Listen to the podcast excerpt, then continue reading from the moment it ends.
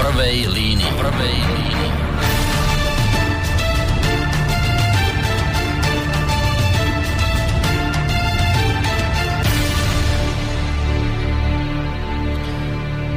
Príjemný dobrý večer, vážení poslucháči. Som veľmi rád, že ste si aj dnes večer našli čas eh, pre reláciu v prvej línii, v rámci ktorej vás vítá nerušené počúvanie vám v tejto chvíli praje z Bansko-Bystrického štúdia. Pred chvíľou sa skončila relácia z Bratislavského s pánom Harabinom, no a v tejto chvíli už z Bansko-Bystrického štúdia vás pozdravuje Boris Koroni. Uh, slávny americký režisér Oliver Stone ktorý sa preslávil, ako iste viete, obrovským množstvom Oscarom ocenených filmov a ktorý spôsobil značný rozruch nedávno práve zverejneným dokumentom, možno ste ho niektorí videli. Ten dokument sa volá Svet podľa Putina. Tak práve tento režisér Oliver Stone sa zúčastnil tento rok na akcii pod názvom Writers Guild Award, ktorá sa konala v Hollywoode. No a počas jeho približne trojminútového prejavu odzneli tvrdé slova o zahraničnej politike Spojených štátov amerických. Prv, ako vám budem z tohto jeho prejavu citovať, ktorý sme mimochodom dnes e, zavesili aj ku nám na stránku a na Facebook, prv, ako vám z neho budem citovať, e, sa chcem naozaj čo najúprimnejšie poďakovať redaktorom portálu DAO2 za to, že vôbec na túto záležitosť poukázali a zároveň aj za preklad slov pána Stouna. Takže čo vlastne na tej spomínanej akcii z jeho úst odznelo, môžete si to konec koncov sami pozrieť na našej stránke, ale pre potreby rádia budem citovať. Mal by som už odísť, ale bolo by odo mňa nedbanlivé, keby som vám na konci svojho pobytu v Hollywoode nepripomenul, obzvlášť vám, mladším scenáristom, že môžete byť kritickí k svojej vláde a spoločnosti. Že nemusíte zapadnúť. Teraz je v móde útočiť na Trumpa, republikánov a podobne, vyhýbať sa Obamovcom a Clintonovcom. Nezabúdajme, že v 13 vojnách, ktoré sme za posledných 30 rokov začali a minuli na nich 14 biliónov dolárov a stovky tisíc ľudí v nich prišli o život, že to nebolo zásluhou jedného vodcu, ale systému ako republikánskeho, tak demokratického. A nazvite si ho ako len chcete vojensko, priemyselno, bezpečnostno, monetárno, mediálny komplex. Je to systém, ktorý je udržiavaný pod zámienkou, že ide o spravodlivé vojny. Ospravedlniteľné v mene našej zástavy, ktorá tak hrdové nad našimi životmi. Naša krajina sa pre mnohých stala bohačou, ale toto bohatstvo nás neoprávňuje k tomu urobiť z nášho systému centrum svetových hodnôt ale my aj naďalej vyrábame toľko vojen a chaosu vo svete. Nie je nutné listovať zoznam obetí, ale vieme, že sme intervenovali vo vyše 100 krajinách. Či to bola invázia, zmena režimu, hospodársky chaos alebo, alebo hybridná vojna či politický nátlak. Vždy ide o nejaký druh vojny. Napokon z toho vznikol systém, ktorý povedie k zániku tejto planéty a k záhube nás všetkých. Väčšinu svojho života som proti týmto vojnovým štváčom bojoval. Je to vysuľujúca hra a väčšinou vám pri nej nakopú zadok. A popri všetkej tej kritike a urážkach, ktoré dostanete, ale tiež aj pochlebovaniu, je dôležité nezabudnúť na to, že ak skutočne veríte v to, čo hovoríte a dokážete v tom vytrvať, budete schopní niečo zmeniť. Nikdy sa vo svojom srdci nevzdávajte boja za mier, nikdy sa nevzdávajte boja za slušnosť a boja za ohlasovanie pravdy. Toľko vážení poslucháči z reči pána Olivera Stouna. Toto, čo som vám teraz prečítal, toto, vážení poslucháči, je ten typ prejavu, toto je ten typ myšlienok, ktoré v našich mainstreamových médiách určite počuť nebudete. Tam je totiž už tradične vyhradený čas pre iné témy. Napríklad témy o tom, ako si len mohol dovoliť predseda Národnej rady Andrej Danko prijať pozvanie do Ruskej dumy a rečniť pred miestnymi poslancami. Ako si len mohol dovoliť vyzdvihnúť slovanskú históriu oboch krajín. Ako len mohol v tom zlom a nebezpečnom Rusku, ktoré chce svojimi podvratnými hybridnými aktivitami rozvrátiť súdržnosť Európy ako si len mohol dovoliť rečniť tam o potrebe slovanskej vzájomnosti. Už je tomu od Dankovej návštevy nejaký ten týždeň, ale ako sami, tí z vás, ktorí sledujete politické dianie, ako sami zistujete, mediálna kritika tohto jeho kroku nepoľavuje. Práve naopak. Rečnícka otázka, kto vie, ako by reagoval náš mainstream, keby Andrej Danko zavítal, povedzme, rečniť do amerického kongresu. Naše veľké tzv. mienkotvorné médiá nemajú priestor na reči Olivera Stouna, pretože sú hlboko zaujaté témou hĺbšej integrácie jednotlivých štátov do jadra Európskej únie. Hoci si ešte nikto nevie celkom presne to jadro predstaviť, naše médiá majú už v tomto smere samozrejme celkom jasno, do jadra treba ísť, lebo inak zahynieme, musíme tam ísť, aby sme sedeli za jedným stolom s veľkými a mocnými, ktorí budú počúvať aj náš hlas. Treba tam ísť, lebo globalizácia a s ňou spojená nutná migrácia sú nezastaviteľné fenomény. Mimochodom, Známa to slovenská herečka a politička, ktorá v poslednej dobe objavuje ruskú stopu úplne všade okolo seba, pani Magda Vašáriová, nám tento týždeň oznámila, že bez migrantov sa nám nepodarí v budúcnosti dosiahnuť hospodársky rast. Zvláštne, že takú morálnu osobnosť, ako je pani Vašáriová, nezaujíma to, či napríklad nepotrebujú ľudí, ktorí k nám migrujú u nich doma, v ich domácej krajine, či náhodou tam nie sú potrebnejší pre tamojší hospodársky rast ich rodnej krajiny, zvlášť keď vezmeme do úvahy, že v Sýrii sa pomaly končí vojna a bude treba tú krajinu opäť postaviť na nohy. Kedy si sa tomu, čo predviedla pani, e, pani Vašáriová, kedy si sa tomu hovorilo egoizmus, dnes sa z týchto sebcov stali dobrodinci, ktorí zachraňujú migrantov. Medzi tým v Nemecku začali betónové protiteroristické zábrany baliť do vianočných pozlátok. Neviem, či ste si všimli. Tiež to nájdete na našej stránke. Sú to teraz vlastne také vianočné ozdoby na námestiach. E, Vraj, aby zbytočne ten betón ľudí neplašil. No tak ho zabalili do darčekového obalu. A to nám ešte nedávno náš pán prezident Andrej Kiska a podobný proimigrační aktivisti hovorili o tom, že teroristov sa predsa nesmieme báť, lebo im ide presne o to, aby v nás vyvolali strach. A tak nám odporúčili, aby sme proti strachu a teroristom bojovali našim tesnejším pritúlením sa k európskym hodnotám, že to vraj bude presne to, čo na teroristov nakoniec zaberie. No, prešiel nejaký ten čas, strach napokon nevymizol, európske hodnoty nepomohli a tak sme naše obavy zabalili do vianočného baliaceho papiera. Nie je čas venovať sa posolstvu Olivera Stona, pretože v mainstreame majú jednak plné ruky práce s tým, aby ľuďom vysvetlili, prečo sa katalánci nesmú osamostatniť od Španielska, ale kosovčania sa od Srbska môžu. No a do toho všetkého, ako by už tých problémov nebolo dosť, tak navyše ešte ani len ten prieskum Georgeom Šorošom donorovaného Inštitútu pre verejné otázky nedopadol tak, ako si naši mienkotvorci priali. Tak si to len predstavte, vážení poslucháči. Približne polovica mladých ľudí sa v prieskume Inštitútu pre verejné otázky vyjadrila, že si praje ochranu bielej rasy. To je nehorázne čosi, keď približne polovica opýtaných mladých ľudí chce obhajovať v Európe práva Európanov. No a na úplný záver už hádam len taká čerešnička na torte. Ako sme najnovšie zistili, česká hudobná skupina Kabát vracia e, ocenenie Slávik 2017, pretože to vyzerá tak, že vyhrať mala pôvodne iná skupina.Ná síce hrôzostrašne kontroverzná kapela, kapela Ortel, ktorá si svojho času dovolila naspievať nehorázne kritickú pieseň Mešita. No a tak jej tentokrát demokratická porota ako si zabudla či rovno odmietla započítať všetky hlasy.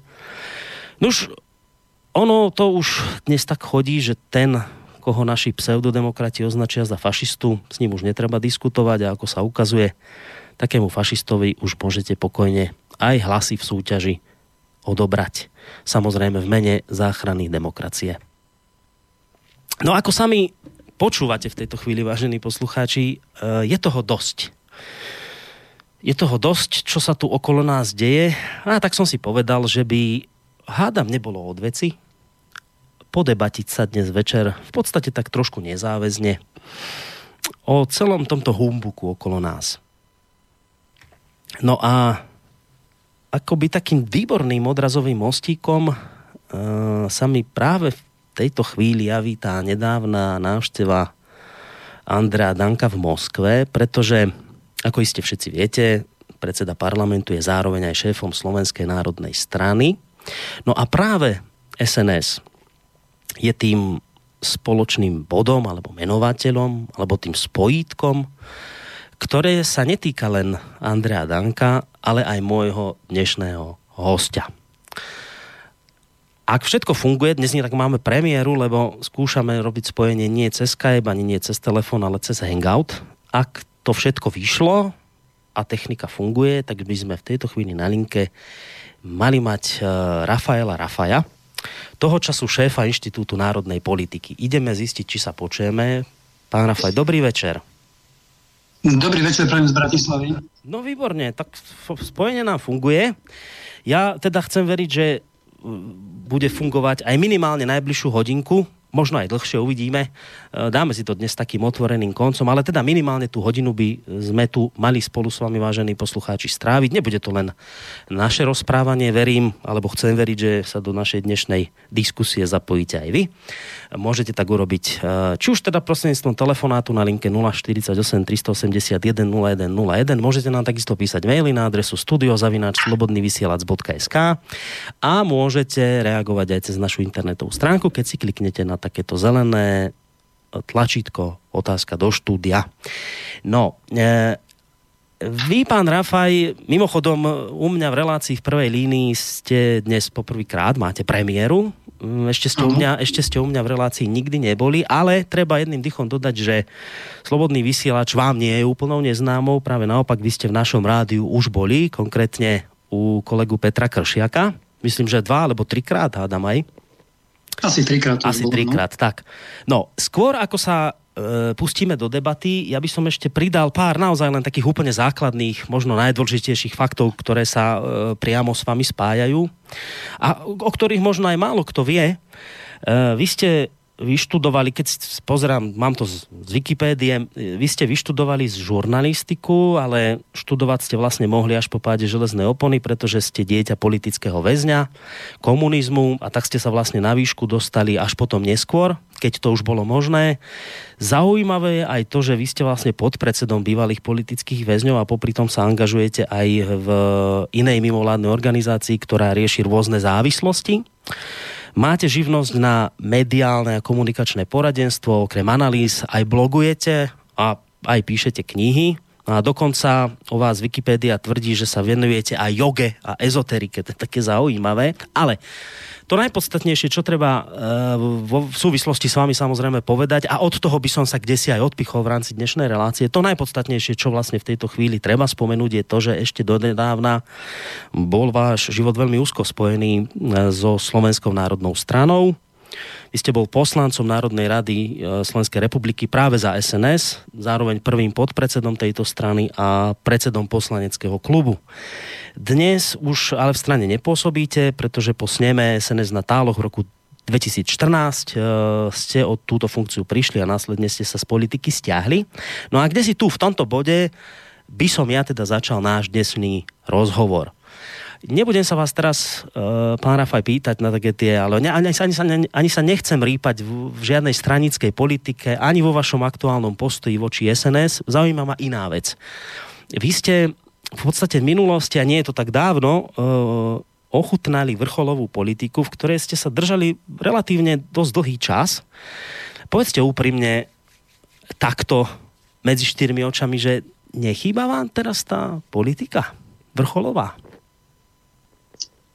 No, ťažká otázka takto večer, ale e, politiku som úplne neodstrihol tým, čo ste spomenuli, že som riaditeľom inštitútu národnej politiky, ktorý už má v názve samotnú politiku a chce byť e, takým nezávislým protipolom tomu, čo ste pomerne obšírne v úvode pán redaktor pomenovali, všetky tie tie negatíva alebo tie frášky, e, s ktorými sme konfrontovaní nielen doma na Slovensku, v rámci nejakého hlavného prúdu, či už politického alebo mediálneho, ale v podstate aj v zahraničí a dokonca priamo v Spojených štátoch robia niektorí ľudia e, smrteľné e, salta mortále, pokiaľ im napríklad nevíde predstava o novom americkom prezidentovi a potom vyhlásia vojnu a zosmiešňujú ho a tak ďalej a tak ďalej. Takže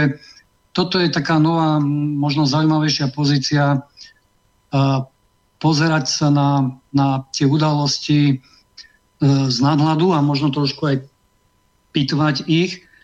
A z hodovou okolností práve e, použili ste dosť často aj mnou používané alebo e, slovo, termín, ktorý rozoberám v jednej takej knižke, to je systém. Čiže dá sa povedať, že e, bolo by dobré, keby sme sa začali všetci zaujímať, ako ten systém funguje, Ehm, kde nás a prečo nás zavádza, prečo, ako ste spomenuli, napríklad e, tu majú živnú pôdu vojnoví štváči, prečo ľudia, ktorí v minulom režime písali červenou ceruskou, dnes píšu modro-žltou alebo, alebo tou americkou. Takže tých otázok je, je veľmi veľa, len ja sa obávam, že ľudia majú veľmi málo času, mhm. objektívne, aby skúmali všetky tieto diania. Vychádza mi z toho jedna taká smutná záležitosť, že e,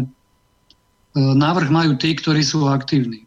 Čiže všetko toto, čo ste pomenovali a čo určite veľa rozumných e, ľudí znepokojuje, opäť prečo sa to tak deje a hľada možnosti, ako to eliminovať, tak bohužiaľ je to aj z toho dôvodu, že tieto sily alebo ľudia majú, majú vždy predstih. Nemajú len povedzme ekonomickú a mediálnu moc, ale o, oni sú aj veľmi aktívni. Mm-hmm. No, čiže vy ste sa vlastne tej, z tej polohy aktívneho politika posunuli, tak som to aspoň pochopil z tej vašej reči, do úlohy analytika, ktorý nielenže analýzuje mm. tú súča, sú, súčasnú situáciu, ale aj hľada nejaké možno riešenia, že čo, čo s tým robiť, ako vlastne na tie udalosti reagovať. Ja by som sa potom ešte možno trošku pristavil špeciálne pri tom inštitúte, ktorý ste menovali, len aby som teda tú otázku nejak doklepol vašu. Čiže máme to chápať tak, ja teraz nechcem od vás žiadne verejné prísľuby ani nič podobné, však tých už konec koncov od rôznych politikov bolo dosť, ale e, dá sa to chápať tak, že vy už vlastne nejak návrat do veľkej politiky, e, už to nie je pre vás do budúcna reálne, alebo, alebo ešte nad tým možno uvažujete niekde tak, e, ako takú viete, vec, ktorú si nechávate hej, v kútiku duše, no. Tak ako je to s vami?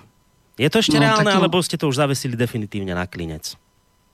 No, záleží, aká bude stena. E, keď môžem odpovedať, pretože um, či príde uh, Jano Fero Mišo, uh, pokiaľ sa uh, nezmení systém a pokiaľ neprídu uh, ľudia, po prípade politické subjekty, nazvime to tak, um, úplne inej, inej kvality, tak poviem vám, že je úplne jedno, uh, kto tam bude, bez takejto kvality jeden predátor alebo dinosaurus nahradí v podstate iného dinosaura, ale na, na systéme sa e, a súčasnom stave a trende sa v podstate nič nezmení. Takže tá odpoveď je, že pokiaľ sa nájde tzv. kritické množstvo jedincov novej kvality a pokiaľ budú nejaké povedzme podmienky vytvorené na to, že verejnosti bude niečo podobné želať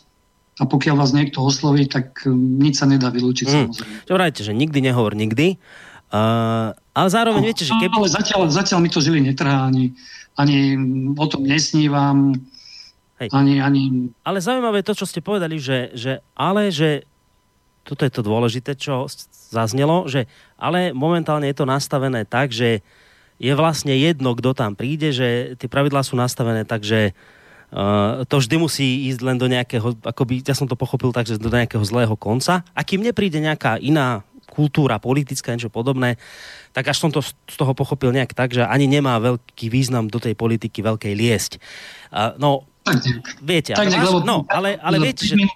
Plávy som si zažil, uh, poznal som, to je, to je také moje osobné vyznanie ale není to len o, nie je to len o nejakej politickej kultúre, je to možno nejakom posun, posune vedomia a vôbec vnímania tohto sveta a kam, kam chceme spieť a aké sú jeho skutočné hodnoty, lebo mám pocit, že tí, ktorí najviac rozprávajú o, o miery hmm. a propagujú povedzme um, istý v úvodzovkách obrany pak na, štyr, na štyri písmena, tak tí najviac uh, vlastne ako keby chystali tú vojnu čiže o hladném, hladnému sa o jedle sníva. Takže e, je treba naozaj zmeniť, e, zmeniť úplne iný typ, e, typ myslenia a to je beh na, mm. na dlhé trate. No, jednak to, čo hovoríte, beh, beh na dlhé trate, ale zároveň je vlastne problémom aj to, čo sme sa dozvedeli ešte v to nedávnej kauze Gorila, keď nám pán mm. Haščák vlastne všetkým odkázal, to už môžeme povedať, je už skoro 22 a zase až taká hrozná nadávka to nie je. A on to naozaj povedal, že volič je hovno a v podstate mm, on sám povedal, že jednoducho to tu funguje tak, že po voľbách si oni, je to vlastne finančníci a korporácie, len natiahnú svoje kábliky na tých novozvolených akože politikov. Ľudia majú pocit, že si teda demokraticky zvolili, ale v podstate politik vždy počúva toho, kto ho platí z koho peňazí žije. Čiže toto je jeden z tých problémov, na ktorý sa poukazuje, že kým sa toto nejako nezmení, takže o nejakej slobode v politike ťažko hovoriť. No, ale čo chcem ešte dodať, a potom pôjdem už k tomu pánovi Dankovi, lebo to je vlastne téma dnešnej relácie, že ale viete, že keby tu sedel teraz kritik váš, tak povie, že a pán Danko, to sa vám teraz už hovorí, keď nie ste v politike, ale keď ste tam boli, tak ste tieto veci nevideli. Takže čo by ste takémuto kritiku povedali? Áno, že mm, beriem to, pretože mám jediné ospravedlnenie, že pokiaľ veci robíte e, poctivo a ja stále verím, že politiku môžete robiť aj poctivým spôsobom. To znamená, že sa jej venujete na 100% a e, nenaháňate ani kšefty, ani telefónne čísla e, oligarchov, ani iné vedľajšie cestičky, tak potom ste na 100% vyťažení a riešite, riešite v podstate vodu v tom mutnom akváriu, bez toho, že by uh, ste dokázali tú vodu uh, vymeniť. Je to také šlapanie, priznám sa, uh, obraz tej krysy v, takom, v takej mhm. kolobežke, ktorá stále, stále točí a, a myslí si teda, že niečo sa deje a ona v podstate stojí na mieste. Čiže opäť vlastne sa mi potvrdzuje to, že um, chce to nejakú takú väčšiu podporu kvalitatívnej, kvalitatívnej zmeny. Hmm. No, posuňme to trošku ďalej. Ja som uh, spomínal, že sa na chvíľku pristavím aj pri tom Inštitúte národnej politiky, ktorému vlastne vy dnes šéfujete. Už ste čo to k tomu povedali. Ale z toho, čo ste doteraz hovorili, že je to vlastne mimovládna organizácia, predpokladám, že pánom Sorošom asi nie je dotovaná, alebo snáď áno? Absolutne, absolútne nie. Nemáme žiadne no. externé zdroje. Je to naozaj to, čo sa to, čo je podstata mimovládnych organizácií, že ľudia by to mali robiť teda dobrovoľne vo svojom voľnom čase ako nejaký taký príspevok pre, pre spoločnosť. A áno, sú tu aj tie elitné mm. organizácie, ktoré majú dokonca miliónové dotácie a z hodov okolností v inštitúte už máme e, mapu alebo pavučinu takýchto prepojení. Hej, tak... uh, aj na pána Sereša, no keď to zverejníme, tak uh, to, bude, to bude, ako hovoria Češi, poprask. Dobre, my vlastne tiež na niečom takom pracujeme, aj keď nejde to tak rýchlo, ako by sme si priali nejaký taký, hovoríme tomu akoby FOAF mimo vládok, aby teda bolo jasné, kto je ako mhm. prepojený uh-huh. a cez čo ako financovaný. Ale naozaj je dôležité povedať a my to sami niekedy zabúdame, že keď aj kritizujeme v našom vysielaní mimovládne organizácie, tak samozrejme treba jedným dýchom dodať, že je tu obrovské množstvo naozaj veľmi veľmi dôležitých a potrebných mimovládnych organizácií. Keď kritika zaznieva, to je kritika mimovládnych organizácií, predovšetkým tých, ktoré žijú zo zahraničných grantov. To sú prevažne vždy mimovládky financované spoza oceánu, teda zo Spojených štátov amerických a keď si pozriete, že kto ich financuje, tak tam zásadne a vždy nájdete Open Society Foundation pána Georgia Soroša. Čiže toto je tá, tá kritika, ktorá zaznieva. A to aj preto hovorím, aby teda, ak počúva v tejto chvíli reláciu niekto, kto naozaj nejakú mimovládnu organizáciu má a snaží sa pomáhať v tejto spoločnosti, tak naozaj, aby vedel, že uh, on nie je v tej skupine, ktorá, ktorá, ktorú tu vlastne v tejto chvíli, a nie len v tejto chvíli, ale často v našom vysielaní kritizujeme. Uh, ešte som sa chcel spýtať, ten inštitút preverené, inštitút národnej politiky, ktorý vediete, hovorili ste, že to má byť vlastne akoby taká protiváha tým rôznym liberálnym think tankom a podobným záležitostiam, ktoré nám tu vyrástli ako huby po daždi. Vy v tom inštitúte ste nejaká skupina ľudí, partia väčšia, alebo to zatiaľ nejak tak sám robíte? Ako to vlastne máte? Nazval by som to taká menšia partia ľudí, ja to riadím, koordinujem, zadávam, zadávam témy. Máme podelené niektoré oblasti, na niektoré ešte, priznám sa, nemáme eh, niektorých ľudí, čiže eh, zamerali sme sa na, najskôr na tie najpalčivejšie, najpalčivejšie hodnotenia. Vrátane teda hodnotenia, ako tá tretia moc, tretí sektor e, používa moc a Eh, opäť nám z toho vychádza to, čo sme hovorili na začiatku, že eh, nie je to len tá finančná skupina, ktorú ste menovali, ktorá zastrešuje nejakých oligarchov, ktorí majú nejaké predstavy o svojom vplyve v spoločnosti a o zarábaní peňazí aj z verejných zdrojov, ale je tu v podstate ešte aj taká eh, pomerne neviditeľná sila, to je práve tá sila tohto elitárskeho tretieho sektora, um, George Soros sa vôbec ani netají, že nemá ambície byť uh, akousi alternatívou v rámci otvorenej spoločnosti, ale podotýkam, že aj tá politika, nech je akákoľvek a nech je akokoľvek uh, kritizovaná, tak uh, všetko prebieha cez demokratickú legitimitu cez, cez voľby. Bohužiaľ, ľudia volia tak, ako si volia a potom nadávajú, ale E, majú to aspoň relatívne pod kontrolou, kdežto v prípade takýchto aktivít, ktoré vstupujú do dokonca verejného mm, a štátneho sektoru, dokonca ich máte nasačkovaných e, v mnohých rezortoch, napríklad spomeniem obranu, školstvo, zahraničné veci. Tam oficiálne pôsobia, obsadili takisto E, veľkú časť akademickej pôdy, pôdy, dokonca pôsobia priamo tam, um, čo je napríklad rozpor s tým, že akademická pôda by mala byť apolitická, ale tieto aktivity Soroša si všímajú aj v iných štátoch a iní politici. Napríklad v Taliansku bolo veľké halo, keď sa stretol na tajnej schôdzke s e, premiérom v jeho, v jeho súkromnej vile a vtedy kulminovala eh, v Taliansku eh, migračná kríza. Bolo to utajované stretnutie, podobne ako keď sa stretol náš prezident Kiska na valnom zhromaždení OSN asi pred mesiacom rovnako s Georgeom Serošom mm. a takisto, až kým do toho nezačali vrtať niektorí novinári a, a potom niektorí politici, tak v podstate to tiež bolo utajené stretnutie. Takže tu by som kladol dôra, že toto je ešte väčšie nebezpečenstvo, lebo tých politikov majú ľudia v podstate stále pred sebou, ale toto je pavučina a sieť, ktorá je neviditeľná a je veľmi hmm. nebezpečná. Hej, akým politici sú stále v podstate volení ľuďmi, tak v prípade e, ľudí z mimovládnych organizácií týchto donorovaných, o ktorých hovoríme. To sú nikom, nikým nevolení zástupcovia, ktorí prežívajú všetky politické režimy, držia sa na tých postoch, na ktorých sú. A to je vlastne ten, ten problém.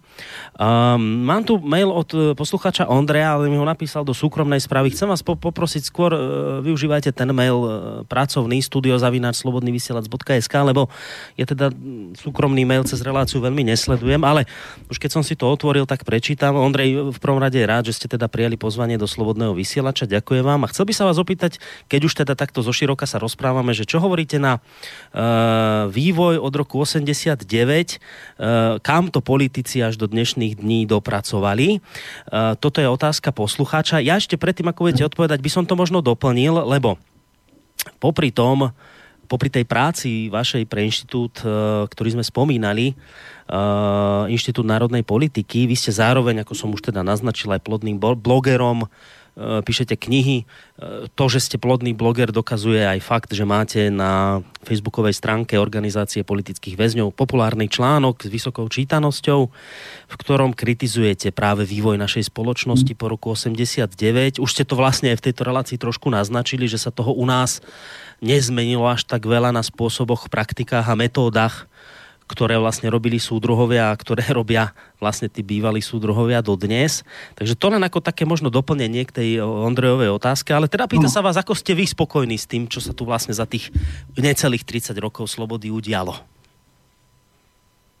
Tak je to opäť e, regulovaná sloboda v úvodzovkách. Ja napriek e, tým negatívam, ktoré vnímame, ne, budem otvorený a poviem, že ja som aj vzhľadom na našu rodinnú anamnézu v minulosti e, november 89 e, privítal a e, bohužiaľ spoločnosť nebola pripravená na, na zmeny, ktoré využili práve tie dravce a predátory, dokonca priamo z politických špičiek bývalej komunistickej strany a štátnej bezpečnosti. Veci zoberte, len sme tu spomínali oligarchov, nemusíme menovať, ale sú to možno, že dve nielen na Slovensku, ale v Čechách aj možno aj vo svete známe mená, ktoré údajne majú pochádzať práve z prostredia e, tajných služieb. Takže zrejme to nie je náhoda, že aj deti tých e, bývalých pohlavárov, neskôr dneska ste citovali už jednu skupinu, v podstate aj študovali v Moskve a získali pravdepodobne možno zdroje a možno aj finančné prostriedky na to, aby sa odpichli niekde tam, kde, kde teraz sú. Takže toto bola chyba možno aj v tom, že e, dnes som počúval e, Jana Budaja, ako odprezentoval jeden e, návrh zákona a povedal, že on je jediný politický väzeň v parlamente, čo nie je pravda pretože tam nie je ani jeden. On, pokiaľ viem, tak nebol ani politický väzeň. Snažil sa dostať e, medzi politických väzňov, ale vtedy mu bývalý už nebohý predseda, pán Porubsky povedal, že čo pán bude, vy chcete sa dostať ku nám, keď vy ste v novembri 89 ani jedného politického väzňa nepustili na tribúnu.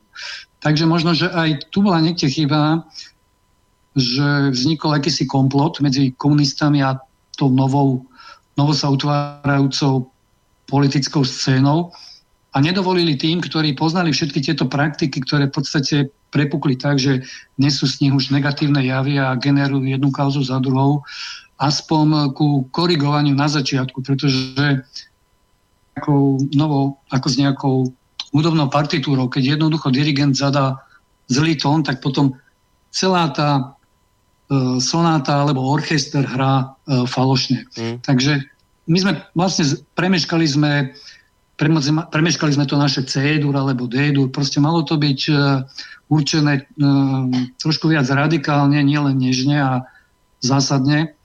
No potom prevelikli sa kabáty, takže z tých bývalých súdruhov sa zrazu stali veľkí demokrati. Napríklad budem otvorený pán Kusy, ešte stále obhajuje neomarxizmus, respektíve tvrdí, že je nejaký e, marxista a pritom bol v ústrednom výbore komunistickej strany Československa. Pozrite sa e, v médiách, koľko ich je za všetkých, aspoň Marian Leško, ktorý je e, jednak, že pracuje v súkromnom pravicovo vyhranenom médiu, je veľmi často citovaný aj vo verejnoprávnej televízii alebo rozhlase, čo asi tie, tiež nie je v poriadku, ale takíto ľudia sa otriasli vrátane pána Mesežníkova, ktorý prišiel zo Sovietskeho zväzu v roku 81 na Slovensko a dnes tvoria vlastne e, podhubie toho tretieho sektora, ktorý e, začína ovplyvňovať politickú scénu a politikov.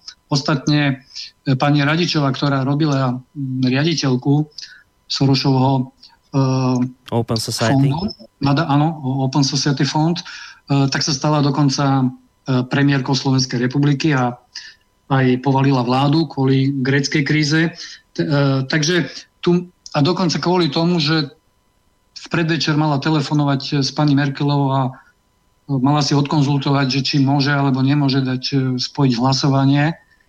No a pani Merkelová dala zrejme taký pokyn, že to možné nie a vláda padla. Čiže tu je ťažko hovoriť o slobode, keď máte politikov, ktorí nie sú zvrchovaní, ktorí ekonomickú zvrchovanosť odovzdali do zahraničných rúk v rámci tzv. veľkej privatizácie a poriadne pod cenu. No a potom vlastne sa z nás stala iba takáto montážna dielňa, ktorá práve s bohatlíkom a špekulantom, ktorí sú v odzokách naši ľudia, neplatia DPH a, a podobne. Takže uh, myslím si, že môžeme si za to aj, aj my všetci ako, ako národ, pretože naozaj platí, že máme vládu takú, ako si zaslúžime a zrejme je to na niečo, to zlo je na niečo dobre. Čiže nemali by sme byť e, fatalistickí, nemali by sme byť určite apatickí, ale mali by sme rozmýšľať, čo nám táto choroba spoločnosti chce povedať. Pretože ja si myslím, že aj choroba tela e, nie je niečo, čo je a priori zlé, čo treba okamžite odoperovať, odstrániť. Áno, treba to vyliečiť, ale treba pochopiť práve aj tú psychosomatiku a hmm. tie, tie, tie duševné príčiny napríklad chorôb. Čiže pokiaľ konštatujeme, že spoločnosť je chorá, tak si myslím, že má to svoj dôvod a možno práve na to, aby nejaký druhý alebo ďalší pokus o nejakú zásadnejšiu zmenu nedopadol tak, ako ten v 89., keď sa v podstate až na niektoré vonkajšie formality nič nezmenilo, pretože dnes síce nemáme e, článok 4 o vedúcej úlohe strane, ale vidíme, že tu máme systém partokracie. Zrušili sme formálne cenzúru, ale máme tu autocenzúru alebo tzv. E, slovník politickej korektnosti a štandardnosti, e, ktorým sa vyjadrujú nielen predstavitelia hlavného mediálneho prúdu, ale aj, ale aj politici. Takisto, keď v rámci normalizácie povedal vtedajší najväčší sovietský súdruh uh, o zvrchovanosti, že socialistické štáty majú len obmedzenú suverenitu. V podstate to vidíme aj, aj dnes. Vy ste tiež hovorili, že jadro nás bude niečo stať. Ono nás stál už aj ten samotný vstup do Európskej únie. Keby sme to zrátali, tak neviem, že či tie plusy sa vyrovnajú tým mínusom napríklad. Tak k tomu sa nakoniec hmm. môžeme dostať aj práve k týmto jadrovým otázkam. Áno, ale nemusíme hovoriť, nerad by som hovoril negatívne, lebo to sa potom zaciklíme v tom, v tom negatívnom e, zmyšľaní a opantá nás tá negatívna energia a e, nepohneme sa ďalej. Ja by som radšej bol, keby sme veci posúvali ďalej. No, ale zase ani prehnaný optimizmus nie je niekedy na mieste. Uh, v každom prípade možno ešte také doplnenie toho, čo písal Ondrej, je, že ono je to naozaj zvláštne, že keď on sa pýtal, že čo sa tu vlastne ako zmenilo po tých 30 rokoch slobody, že naozaj zvláštne je to, keď, keď e, čítate tie rôzne prieskumy a s ľuďmi sa bavíte, tak mnohí hovoria v podstate už, že to pred tým 89. dokonca bolo lepšie. Mnohí hovoria, že by to radi vrátili.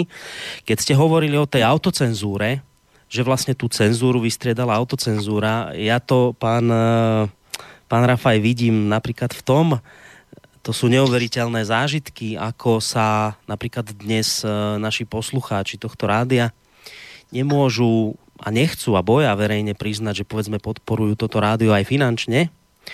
Uh, niekto nás vyzýval v minulosti, že však spravte transparentný účet, nech teda vidno, kto vás financuje, akým spôsobom, nech vidíme mená.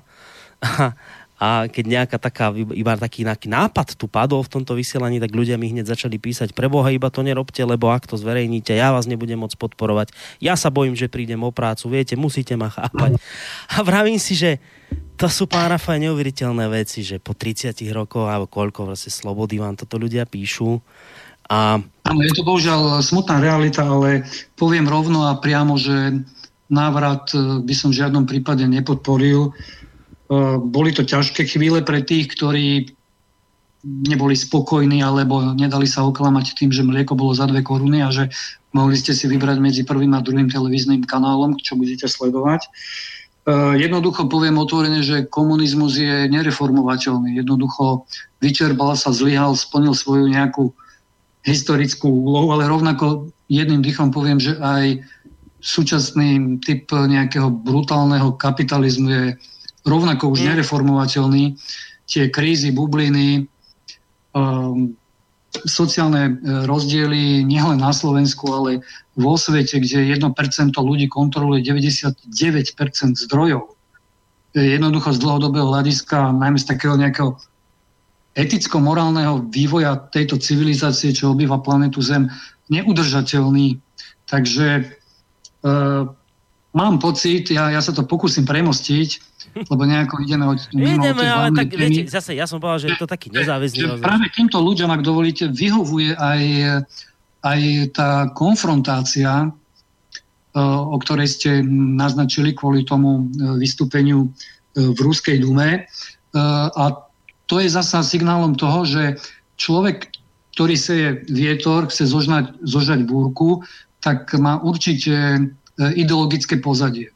Mm. Takže ak by som mal uzavrieť tú našu minulosť, tak by som povedal, že to, čo je treba a čo sa nedokončilo, hoci to máme v, hneď v prvom článku ústavy, je, že Slovenská republika sa nesmie riadiť nejakou ideológiou a ešte dodám, že je tam aj náboženstvo. Čiže rozhodne treba odmietnúť akúkoľvek ideológiu, či je to ideológia slniečkarská, multikulturalizmu, neomarxizmu, e, genderizmu, transgenderizmu a ja neviem ešte akých rôznych izmov, to jednoducho nepatrí do verejného priestoru a do verejného života a skôr by sa ministerka spravodlivosti mala pozerať, ako sa vysporiadúvať nie s tým jedným izmom, ktorý veľmi frekventuje, ale práve s takýmito ideologickými izmami, e, ktoré, ktoré možno nejak priam organizovane môžu spôsobiť e, až e, katastrofu na, na tejto planete. No, uh posledný mail k tejto téme od poslucháčky a potom sa už naozaj ideme odpichnúť k našej téme, ktorú som avizoval. Ja som si vlastne dovolil tak trošku s vami uletieť o tej téme, aj preto, lebo som avizoval, že to bude viac menej taký nezáväzný rozhovor, že sa nemusíme zase až nejak extra striktne... Ja som, ja som rád, môžeme reagovať na čokoľvek. Hej, že nemusíme sa až tak striktne držať scenárov. Dobre, dobre. Uh, takže máme tu ešte jeden mail od Marty, ktorý vlastne sa týka toho, o čom sa tu teraz bavíme. Dobrý večer, neobraňujem Mečiara, ale práve Pravda je taká, že v postkomunistických štátoch bola všade mafia. Keby vyhral voľby Zurinda, tak je mafia tiež. Bola aj v Českej republike, aj v Maďarsku. Mladá demokracia sa s tým okamžite zrejme nevedela vysporiadať. Takýto názor nám napísala. Neviem, či chcete k tomu niečo dodať, lebo ak, ak necítite potrebu, nemusíte. Nebola to otázka, skôr taký názor poslucháčky. No je to, je to jedno z tých, eh, povedzme, pozitív, ktoré sa nám podarilo za tých 30 rokov odstrániť. Mafia tu začala pôsobiť bezprostredne v roku, v roku 90 a naozaj trvalo počas vlády Mečiara uh, jej, jej eliminácia z verejného priestoru. Pravdepodobne by to tu mohlo byť uh, ešte oveľa horšie, takže toto je jedna z vecí, ktorá sa podarila v priebehu povedzme jedného desaťročia uh, vyriešiť ale dnes, tak ako je to všade vo svete, eh, je oveľa nebezpečnejšie eh, nie, nie, nie tá hrubá sila tej, toho organizovaného zločinu, ako skôr tzv. biele goliere a tí, tí slušáčikovia, ktorí už dnes nosia uh, bielu košelu a kravatu a slušný oblek, mm a, a v podstate viete, že aké pozadie majú a dokonca sa vedia dostať aj, aj do parlamentu. Takže to, toto je reálny, to je reálny problém uh, tohto sveta, že neviete presne, kto je kto, lebo tých masiek a prevlekov je tu toľko, že v podstate je tu je jeden maškarný ples. Mm, a máte skvelé PR agentúry, ktoré vám urobia na počkanie takú povesť, akú si vyžadujete a potrebujete, ak máte teda dostatok peňazí. Uh, vyzerá to tak, pán Dan- uh, bože, už chcem hovoriť Danko, prepáčte, lebo k Dankovi chcem smerovať, pán Rafaj. Vyzerá to tak, že sme to urobili prezieravo, že sme dali otvorený koniec tejto relácie, lebo už sa chýlime ku koncu tej prvej hodiny a ešte sme sa k tomu Dankovi ani nedostali a ešte sa ani hneď nedostaneme, lebo nás čaká jedna pesnička, taká drobná taká drobná hudobná prestávka, ktorá možno aj tak bude súvisieť s tým, o čom sme sa doteraz rozprávali. A tak trošku to bude aj vlastne podsta skupine Kabát, ktorá, ako som v tom svojom úvode spomínal, sa vzdáva ocenenia Slávik, lebo mala to podľa všetkého vyhrať skupina Ortel, ktorá naspievala tú hrozostrašnú pesničku o Mešite. A tak e, demokratom sa to nepáči a robia všetko preto, aby takéto kapely už neboli. V minulosti to boli plastici, a pani Kubišová vyzerá dnes tak, že v týchto chvíľach to, čím si museli prejsť oni, si prechádza skupina Ortel. Ale nebudeme si hrať Ortel, pre, zahráme si pre zmenu skupinku Kabát, ktorá dnes urobila to veľké gesto, že sa chystá ocenenie Slávik vrátiť. No a po pesničke sa už e, dostaneme k pánovi Dankovi a jeho vystúpeniu v Ruskej štátnej dume.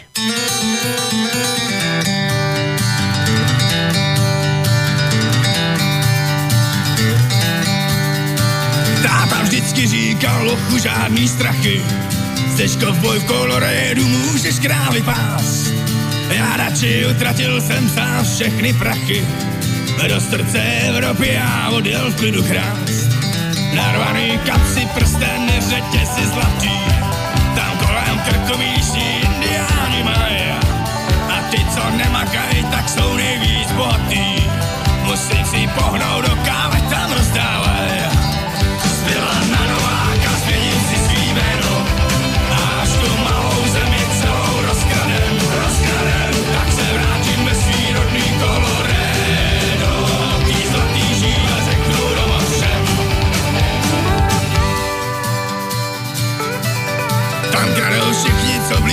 blízko okolo bydlej. Šerif se na ně jenom hezky usmívá. Kdyby se nesmál, tak ho okamžitě zbytlej. Házej mu kosti za to, že se nedívá. Místo krafta nelžu vám prej pasou holky. A když jim nezaplatíš, vyrazej ti dech. Ale síkve to tam nebude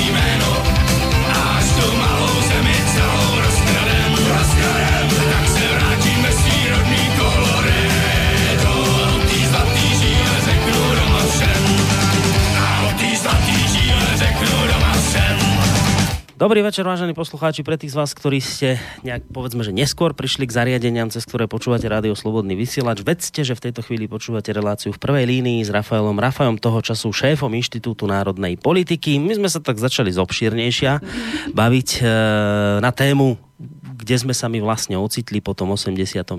Zisťovali sme, kde dnes vlastne pôsobí uh, pán Rafaj, aký bol ten jeho vlastne vývoj. Zistili sme, že funguje v spomínanom inštitúte.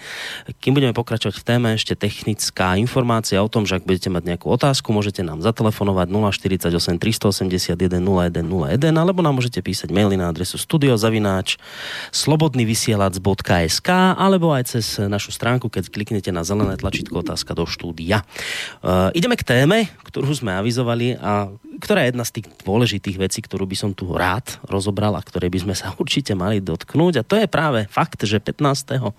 novembra vystúpil predseda Národnej rady pán Andrej Danko s prejavom v pléne štátnej dumy federálneho zhromaždenia Ruskej federácie. Treba povedať, že išlo pritom ale o historický okamih, pretože doteraz na pôde štátnej dumy nevystúpil žiaden zo slovenských politikov. Táto iniciatíva vzýšla zo strany predsedu samotného štátnej dumy pána Viačeslava Volodina, ktorý s pánom Dankom bilaterálne rokoval v Moskve. V médiách sa po tejto udalosti, e, myslím v mainstreamových médiách, sa e, po tejto udalosti zniesla na plecia Andrea Danka naozaj veľmi výdatná vlna kritiky za to, že si do Ruska dovolil ísť, e, za to, že tam v podstate rečnilo o slovanskej vzájomnosti, o spoločnej histórii slovanstva a tak ďalej.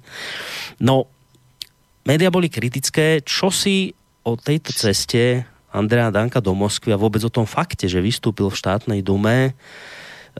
Čo si o tom myslíte vy, pán Rafaj? Je to podľa vás v poriadku, čo sa stalo? Alebo je to naozaj tak, že je to, je to veľmi citlivá vec, ku ktorej povedzme treba pristupovať naozaj opatrne a diplomaticky? Ako, kde, kde vy v tomto celom stojíte názorovo? Ako to vy vidíte? No predovšetkým si treba stať za svojím. To znamená vrátanie, vrátanie predsedu, predsedu Slovenského parlamentu. Je to druhý najvyšší ústavný činiteľ. Pokiaľ dostal pozvanie, pokiaľ sa zúčastnil, pokiaľ vystúpil s prejavom, v ktorom zdôraznil toľko tabuizovanú a demonizovanú tému slovanskej vzájomnosti. Je to úplne v poriadku, sme ešte stále suverénny štát a e, myslím si, že e, čím viac začneme otvárať a využívať e, našu pozíciu v strede, v strede Európy, medzi východom a západom, kedy si bola tá deliaca čiara sever a juh, ešte za možno rímskej ríše, to viedla slávna Limes Romanum. Takže dnes máme to delenie východ-západa. E, malý štát, ako je Slovensko, môže mať e, jedinú strategickú výhodu a to je jeho poloha a zároveň to premostenie aj na Rusko v rámci prirodzenej slovanskej vzájomnosti a nášho členstva, ale alebo skúsenosti povedzme z, so západo európskym e, myslením, keďže e, väčšina našich aj národných dejateľov, ako bol napríklad Ludovič Túr, študovali v Nemecku alebo, alebo vo Viedni a potom boli zasa oni kriticky e, voči, voči, voči západu.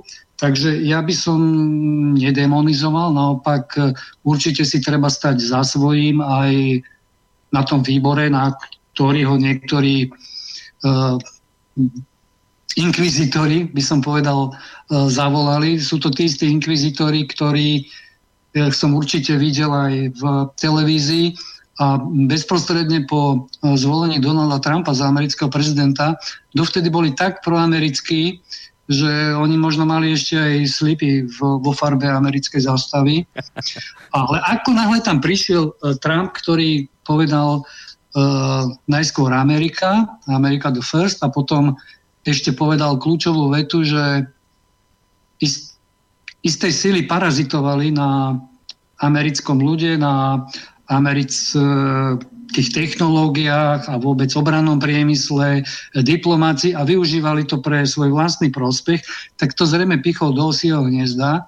A preto títo ľudia, ktorí dnes kričia, uh, ukrižuj. Včera ešte kričali Hosana na Američanov. Rovnako to môžeme obrátiť. Oni možno ešte niekedy pred 89.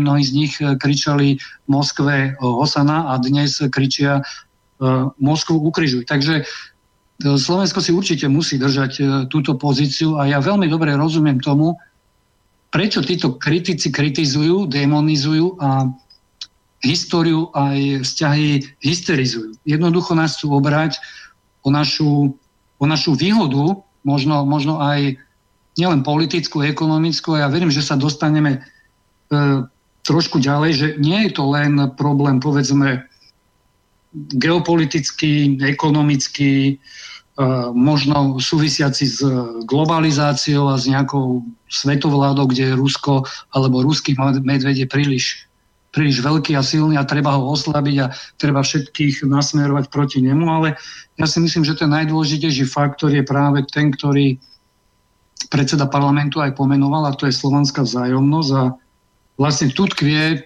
tu je ten koreň demonizovania Ruska v tom, že je najväčšou slovanskou e, krajinou alebo, alebo štátom alebo mm. národom a pokiaľ si spomenieme napríklad len na filozofa Herdera, tak e, E, ten hovorí, a v podstate dnes to zažívame, e, koniec e, anglosaskej vývojovej etapy. A to je tá piatá vývojová etapa z tých siedmých a tou šiestou nastupujúcou mala byť nielen podľa Herdera, ale aj podľa viacerých, viacerých iných práve slovanská kultúra. No a vedenie tej slovanskej kultúry, ktorá by mala práve možno obrodiť aj Európu, aj svet, E, nie je možné, aby tam nebolo Rusko, dokonca ono má e, z istého hľadiska aj svoju takú vedúcu pozíciu a nie je to opäť len v jeho ekonomickej a vojenskej sile, ale aj povedzme v tej, v tej, v tej duchovnej sile kláštorov a toho tradičného e, ruského vedomectva. No, trošku vás preruším, lebo máme niekoho na telefónnej linke, tak poďme si vypočuť jeho otázku alebo možno názor. Dobrý večer. Dobrý večer, Boris Zahoj, Marian pri telefóne. Ja v podstate nič, len si pustil kabát, stiahol si potenciometer podľa mňa, stichlo to a vtedy je v éteri ticho. Nejde to cez tunel vôbec, tak neviem, asi nejaká chybička. Ja tak neviem, lebo zatiaľ sa mi nikto nestiažoval, že by nebolo počuť naše... Ako vôbec nepočuť vysielanie? Cez tunel to nejde, haslo to, ale jak si pustil kabát a normálne si stiahol to dole a koniec. Aha, no a teraz už ide? Či nejde? No neviem, lebo treba, teraz telefonujem, takže treba, vyskú, treba vyskúšať, ale musí to byť potom nejaký, nejaký iný problém, lebo vlastne nič som tu také nesťahoval, čím by som to mal stíšiť. Predpokladám, že aspoň teda na našej, tí, čo nás počúvate cez našu stránku, tak počuť. Ale v každom prípade ďakujeme za, za informáciu.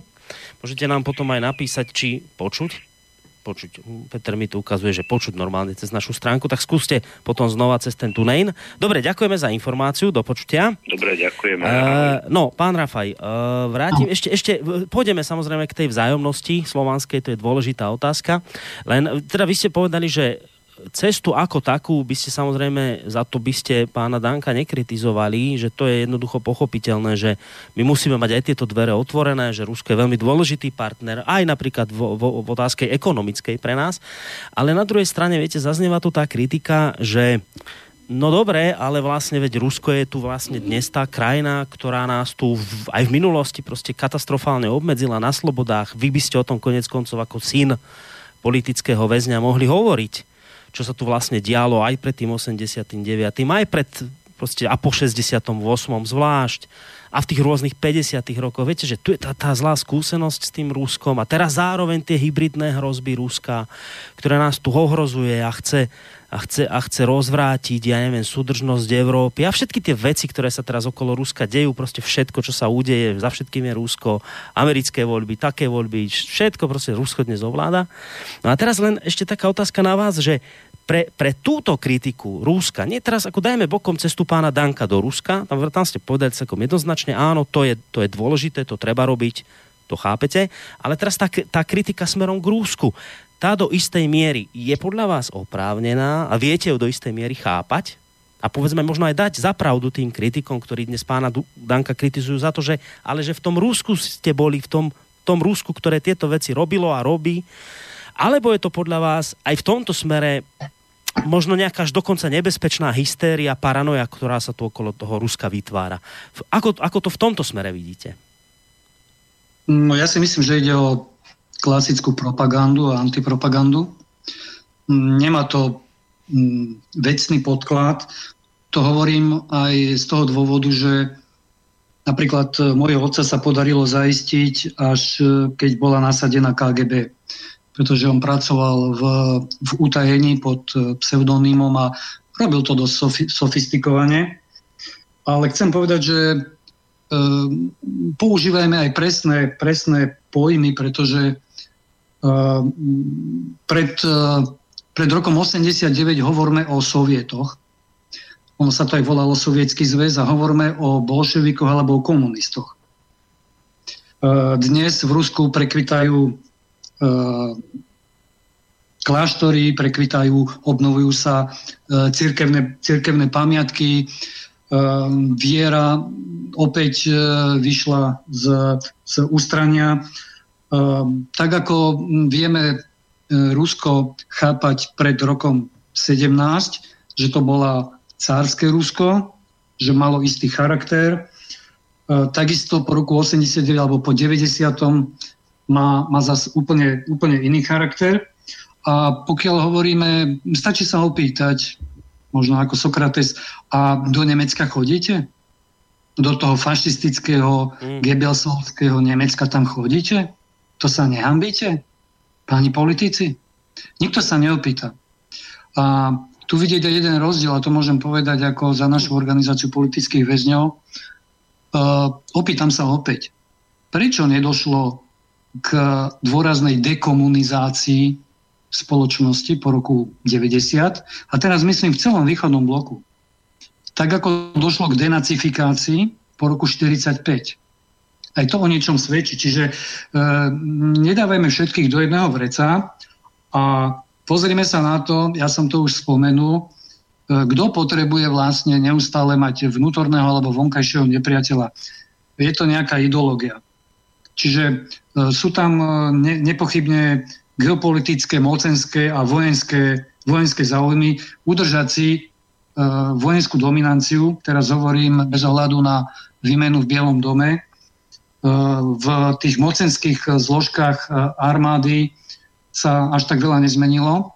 Takže tí ľudia sú navyknutí, odchovaní zo studenej vojny a potrebujú mať konfrontáciu, pretože Spojené štáty investujú do svojho zbrojenia v priemere 610 miliard dolárov a táto čiastka je polovica všetkých vojenských výdavkov na svete. A teraz mi odpovedzte, normálne logicky, vecne, kto vie rátať, ako môže Ruská federácia s rozpočtom okolo 80, 85 uh, miliard, čo je asi 14 keď to tak bajočko prerátam, ako môže e, ohroziť alebo ohrozovať Spojené štáty alebo celý svet, keď tam sme ešte nezárátali napríklad e, štáty NATO. Čiže evidentne vidieť, že e, Rusko nemôže mať na to, aby začalo niekoho, niekoho ohrozovať. Niekto potrebuje takýto takýto dojem o niekom neustále, neustále vytvárať. Mm. Možno, možno, že to, pardon, ešte dokončím, možno, že to no, pramení aj z tej Kľudne, uh, ekonomickej nadradenosti západu, pretože uh, v podstate to je spoločnosť uh, anglosaskej kultúry, ktorá je dominantná a pre ňu je, pre ňu je kľúčový zisk, obchod. Tam Donald Trump to jasne pomenoval, že, že takéto, takýto klondajk niektorých skupín uh, skončí. A tieto skupiny vždy snívajú o, o globalizácii. Ja by som povedal dokonca, že uh, oni, Amerika neohrozuje uh, svet len, len týmto svojim názorom, ale dokonca aj svojou kultúrou, tzv. americkou kultúrou. To nie sú moje slova, ale spomínam si na, na, jeden, na jednu štúdiu ešte, ešte z polovice 80. rokov, Freedom House v New Yorku, taký analytický aj dnes aktívny think tank a podporovaný dom, uh, ktorý má vplyv aj na, na Washington. Vtedy povedal, že uh, vývoz globalizácie do sveta cez vývoz americkej kultúry ničí mnohé prírodné, prírodné kultúry a, a spoločenstva, vyslovene ich likviduje E, nepoužili slovo genocída, ale dnes by sme to kľudne mohli takýmto spôsobom povedať. Ale vraj, e, pokiaľ sa šíri, taká, sa šíri s takouto americkou kultúrou aj globalizácia a údajne sa rozširuje demokracia v úvodzovkách, tak je to všetko v poriadku. Takže e, tu sa niekto dlhodobo snaží o politickú dominanciu vo svete. My sme naivní, že s pádom železnej opony sme rozpustili aj RVHP, aj Varšavskú zmluvu. A keďže to bolo bipolárne fungovanie sveta, tak pýtam sa, ak sa zruší jeden pól, prečo sa nezrušil aj ten druhý? Prečo, prečo na to nezaniklo? Veď koho má teraz vojenského nepriateľa? Jediný, kto, kto definuje Rusko ako, ako nepriateľa aj vo svojich strategických dokumentoch, uh, sú v podstate členské štáty NATO na, na čele so Spojenými štátmi štátmi americkými. Takže e, sme svedkami zrkadlového obrazu hybridnej vojny, keď e, Západ si potrebuje udržať svoju dominanciu, tú anglosasku. Opäť sa vráťme k tej, k tej podstate, k tej civilizačnej, pretože vy darmo môžete disponovať e, nejakou ideologickou prevahou alebo technológiami, staroveký Rím bol rovnako vyspelý, ako sme my dnes a povalili, povalili ho jednoducho barbary ako, ako, ako nová sila, ktorá ehm, povalila tú e, kultúru, ktorá, po ktorej prišla potom prirodzene kultúra románska a priniesla takisto svetu, ale najmä Európe a tomuto kontinentu všetky tie úžasné kultúrne, kultúrne a umelecké umelecké smery a samozrejme rozvoj, aj rozvoj vedy a neskôr aj technológií. No, mám pocit, že ste naozaj dosť vyčerpávajúco vysvetlili, že teda vy vnímate uh, to, čo sa momentálne deje okolo Ruska, ako hystériu a paranoju, a aj z tých dôvodov, ktoré ste pomenovali. Ja e, hneď k tomu pridám aj nejaké maily od poslucháčov, lebo začínajú chodiť. Inak ešte taká otázka, mimo, že ešte sa cítite, môžeme pokračovať, lebo my už sme mali končiť normálne, ale že či, či ešte môžeme... Hlas, hlas drží, ne, neviem teda, či je ale zatiaľ, zatiaľ môžem. Dobre, no. dobre. Dám, vám, dám vám vedieť. Dobre, dobre. Daj mi, to potom, daj mi to potom naznačte, že stačilo a my sa poberieme spať. Ale zatiaľ... Nejako ešte... sa Dobre, potom. dobre, ale zatiaľ ešte, zatiaľ ešte vládzete, čo je fajn. Uh, možno som len chcel dodať akoby také zamysl- na zamyslenie k tomu Rúsku, o tom, čo ste teraz hovorili, že keď si tak kladieme, ja som to nedávno hovoril v inej relácii, že keď si tak kladieme tú otázku, prečo je vlastne dnes to Rusko uh, zo všetkých možných strán fackané. Um, možno také, také, také zamyslenia nad tým krátke, že predstavte si, že môže byť fackané napríklad preto, lebo keď máte takéhoto fackovacieho panáka, tak máte proste niekoho, na koho, na koho plecia môžete zvaliť vinu aj za vlastné pochybenia. Že nemôže to byť tak, že napríklad takýto fackovací panák v podobe Ruska je veľmi výhodný pre rôzne západné demokracie a politikov, ktorí niečo spackali. A vlastne, ale to nie sme, viete ľudia, to nie sme my na chybe, to je na chybe Rusko. Po druhé, to je, to je klasický princíp uh, manipulačných techník uh, verejnosti, uh, nazvime ho ventil, jednoducho potrebujete tú, tú, tú energiu a negatívne emócie, nespokojnosť e, obyvateľstva nejakým spôsobom odventilovať. To je klasický princíp e, starorímskeho chlieba hry. Jednoducho potrebujete vidieť aj, veď v médiách to vidíme každodenne, rôzne druhy násilia. A to zase súvisí s tým, že je nás už e, pomerne veľa na tejto planete. Um, ľudia sa začínajú dožadovať skutočne svojich práv a slobod v rámci demokracie, nielen tu na, na, vo východnej Európe, ale všade vo svete, aj, aj na západe. A jednoducho tieto, tieto moci e, potrebujú udržať e, túto masu pod kontrolou a najväčším e, lepidlom, ktorý drží masu ľudí pohromade je strach, emocia strachu. Vtedy sa aj stado oviec zhrkne vlastne do košiara a takýmto spôsobom viete paralizovať e, aj vnútorný mm. ktoré by sa nasmerovali proti vám. Čiže pán redaktor, veľmi presne ste tu podľa mňa pomenovali.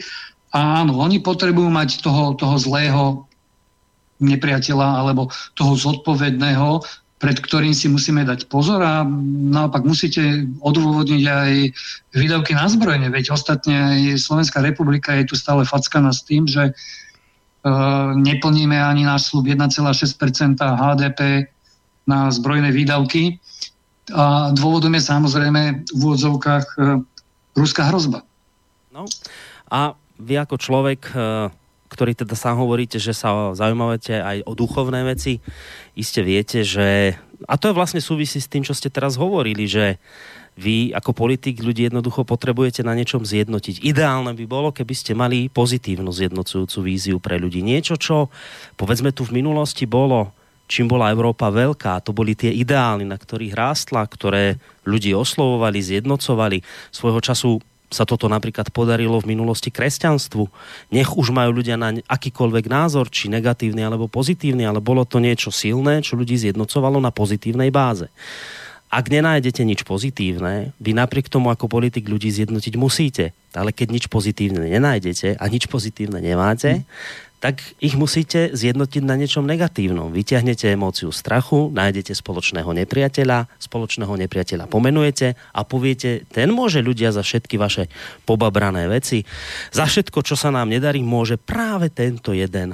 A potom to vlastne vyplynie do takého záveru, že a keď tohto jedného vlastne porazíme, tak potom môžeme sa mať všetci vlastne dobre. Okolo tohto jedného vlastne vy ako politik zjednotíte zjednotíte ľudí. A ešte jedna vec, pán, vlastne z toho... Ale ak môžem, môžem no, na to nadviazať len krátko tou poznámkou. Presne sme sa vrátili tam, kde sme boli, asi tak v strede relácie, keď som hovoril o, o tom akváriu a, a, a tej nie novej kultúre, ale novom spôsobe myslenia. Čiže mm, vy musíte dať, alebo ľudia, ľudia, alebo ľudia rozhodujú. Ľuďom patrí tá moc. a tie by mali posúvať e, dopredu na vedúce funkcie ľudí a musia to nejakým spôsobom oni sami vycítiť. To, to, to nemôžu niekoho vylosovať alebo veriť niekomu podľa, podľa toho, čo vidia, veď ešte aj úsmevy nacvičujú americkí politici.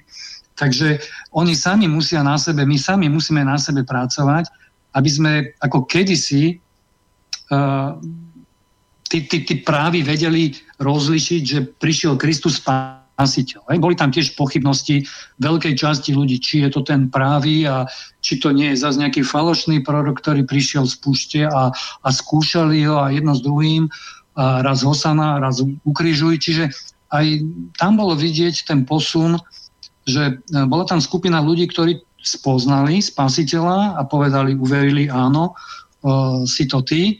A boli takí, ktorí neuverili a pochybovali a boli stále v tom cyklickom, negatívnom a, a kritickom e, zaciklení. Takže potrebujeme sa nastaviť na nejaké pozitívnejšie energie a, a naučiť sa možno aj bojovať v tom dobrom e, proti, proti takémuto zlu a negatívnemu šíreniu emócií alebo informácií, pretože keď si zoberieme, pán redaktor a vážení posluchači, rozprávky, tak e, aj tam musel ten eh, dobrý hrdina eh, podstúpiť ten konečný boj s tým, s tým zlým hrdinom, keď v úvodzovkách môžeme povedať.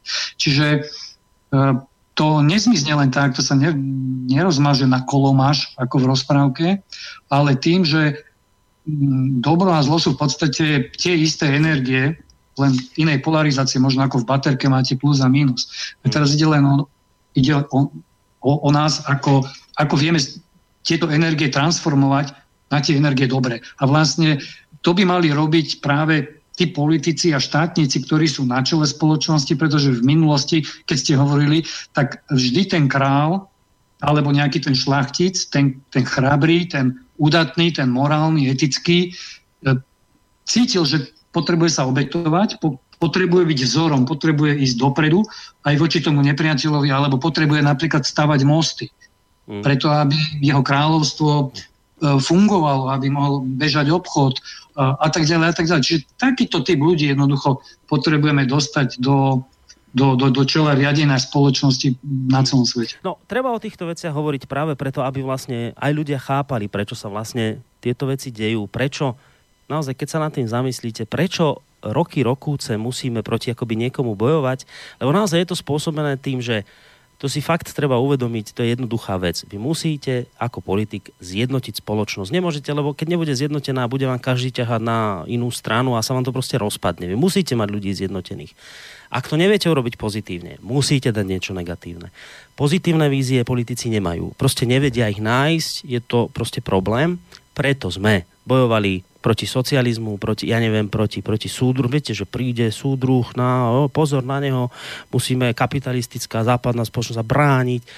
Potom prišla hrozba terorizmu. Zase sme sa museli zjednotiť, lebo ak by sme nedržali spolu a tí teroristi. A teraz je hrozba Ruska, čiže vždy tie hrozby sa tak striedajú, lebo nemáme nič pozitívne. Tak vám dávame furt negatívne niečo, kvôli, okolo čoho sa zhrknete a máme vás pekne ako stádočko. A, a ešte navyše, len také doplnenie. Popri tomto všetkom sa ešte aj povzdávate vlastne ďalších osobných práv, ktoré ste doteraz mali a práv na súkromie, lebo vám povieme, viete ľudia, musíte, no nedá sa nič robiť, viete už ten terorizmus a teraz aj tí Rusi s tými hybridnými hrozbami do toho, no nedá sa nič robiť, musíme aj teraz ten internet trošku osekať, musíme začať sledovať veci, ktoré sme nesledovali, no nedá sa nič robiť, vážený, musí to takto ísť. A ľudia povedia, no viete, dobre, tak však áno, ak ide o našu bezpečnosť, tak teda dobre, tak áno. Viete, že a to, toto je to hrozné, v čom vlastne my momentálne fungujeme. Áno, áno, máte pravdu, lebo keď sme začali, že čo sa zmenilo a čo sa nezmenilo, tak v podstate uh, ten systém hrozieb a vonkajšieho nepriateľa, ten sa nezmenil, iba sa prepoloval v podstate, áno. Ale keby som mal uvažovať, čo sa tým sleduje teda. Skúsme teda ísť, že e, dobre, je tu nejaká hrozba, ktorú niekto definuje a stokrát ju opakuje vo svojej propagande. A čo tým chce dosiahnuť? Podľa mňa to nemusí byť len teda, e, čomu sme dospeli, teda, že nejaké stmelenie spoločnosti, paralizovanie tej spoločnosti, aby sa nezačala, nedaj Bože, zaujímať o, o nejaké iné veci, len, len o, tie, o tie negatívne a, a svoj strach. Ja sa obávam, že či to nespeje, a to by bola, mala byť legitimná otázka pre spoločnosť, k vojne alebo k vyvolaniu nejakému, nejakého vojnového stavu, neviem, či lokálneho, či akého, podľa stratégií, ktoré majú. A čo môžeme my urobiť, tak ako to už bolo v minulosti, boli veľké pacifistické hnutia, aby k takejto vojne nedošlo, pretože keď si pozriete taký zaujímavý vývoj e, ľudstva, tak e, vždy, keď e, svetový dlh úroveň 200% hrubého domáceho produktu, tak prišla vojna. Či už prvá svetová, alebo druhá svetová vojna. Dnes sme na úrovni 500% zadlženosti celosvetovému e, hrubému domácemu produktu. Toto, ja som bol optimista, som si myslel, že to je iba 300, ale nedávno som sa dočítal v jednej štúdii, ktorí správujú najväčší dlhopisový fond na svete, takže tí zrejme najlepšie vedia, Eh, kde sú tie dlhopisy a to sú vlastne tie dlhové služby štátov.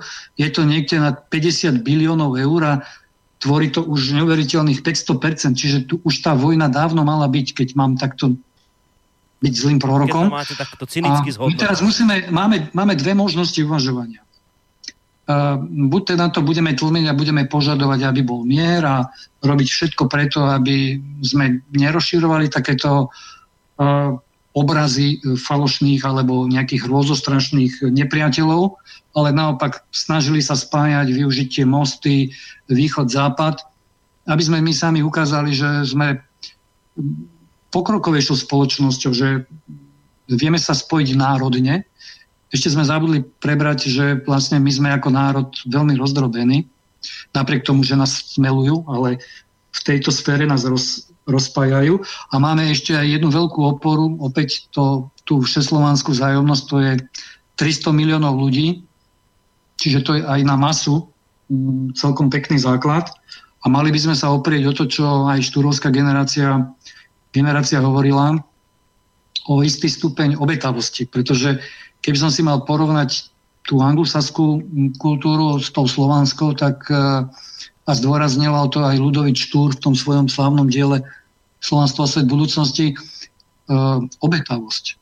Jednoducho naozaj, keď si predstavíte takého klasického, klasického Rusa, tak on sa musel chudák obetovať aj v tej prvej, aj v tej druhej svetovej vojne. Veľa ľudí tam zahúčalo z časti aj vlastnou, vlastnou vinou tým, že nechali bolševika, bolševika pri moci, ktorý vykantril 100 miliónov ľudí na celom svete. To je, to je, to je úžasné číslo jeden obrovský celosvetový holokaust, ktorému nikto nevenuje takmer nejakú pozornosť a podľa mňa preto, lebo pri moci ideologicky sú momentálne neomarxisti na západe, ktorí sa spojili v akomsi duhovom fašizme e, so súčasnou finančnou oligarchiou. Jedni politicky a druhý ekonomicky túžia po, po svetovláde. Takže povedali si bratu, bratu, ručka, ručku mi je, poďme my spolu teda na tú svetovládu a kto nám stojí v ceste, tak samozrejme za tým Ruskom je ešte Čína, len podľa mňa to je ešte ťažší horiešok ako ruský medveď, takže preto tá metóda Salámová najskôr Ukrajinu uchmatnúť, urobiť prevrat. Odporúčam teraz e, jeden údaj z, z talianských zdrojov e, Il Giornale, kde bolo potvrdené, že Majdan Majdan e, bol na objednávku a tí strelci to robili zámerne, aby vyvolali to, čo chceli vyvolať. Bohužiaľ je to smutné. Takže napriek tomu, že sú tu takéto síly, ktoré sa usilujú o rozvrat, je to, myslím si, že opäť v tom ľudskom uvedomení e, tej vlastnej síly a pozitívnej mentálnej energie, že vieme sa spájať a vieme zapojiť aj tú našu obetavosť a mierotvornosť do procesov aby sme, aby sme to dokázali zastaviť a pomenovali napríklad aj vojnový štváčov. No, ja hneď ti idem poďakovať poslucháčovi, ktorý až do tejto chvíli vydržal na telefónnej linke. Dobrý večer, kohože tam máme? Dobrý večer, aj tá Igor Zoravý. Nech sa páči. Uh, to, no, najlepšie to povedal americký vojak v roku 2015, ktorý bol v Afganistane alebo v Iraku aj, že najväčší terorista som ja, americký vojak.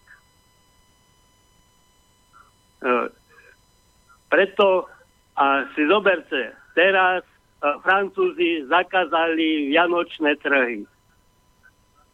A No počujete sa. vojak. Musíte si stíšiť rádio, lebo sa vám to tam No. ozýva. Potom ste z toho trošku asi zmetení. Tak skúste to stíšiť. No. A ak by sa dalo aj nejakú otázku možno sformulovať, lebo už ten, už ten čas naťahujeme No, s pánom Rafajom. formulovať, že skrátka Američani robia bordel vo svete. No, to ani... Sakramenský bordel. Ja som si tiež myslel, že Amerika. Ale skrátka, Američani, ináč to poviem, uh, Ukrajinci postavili New York v Amerike.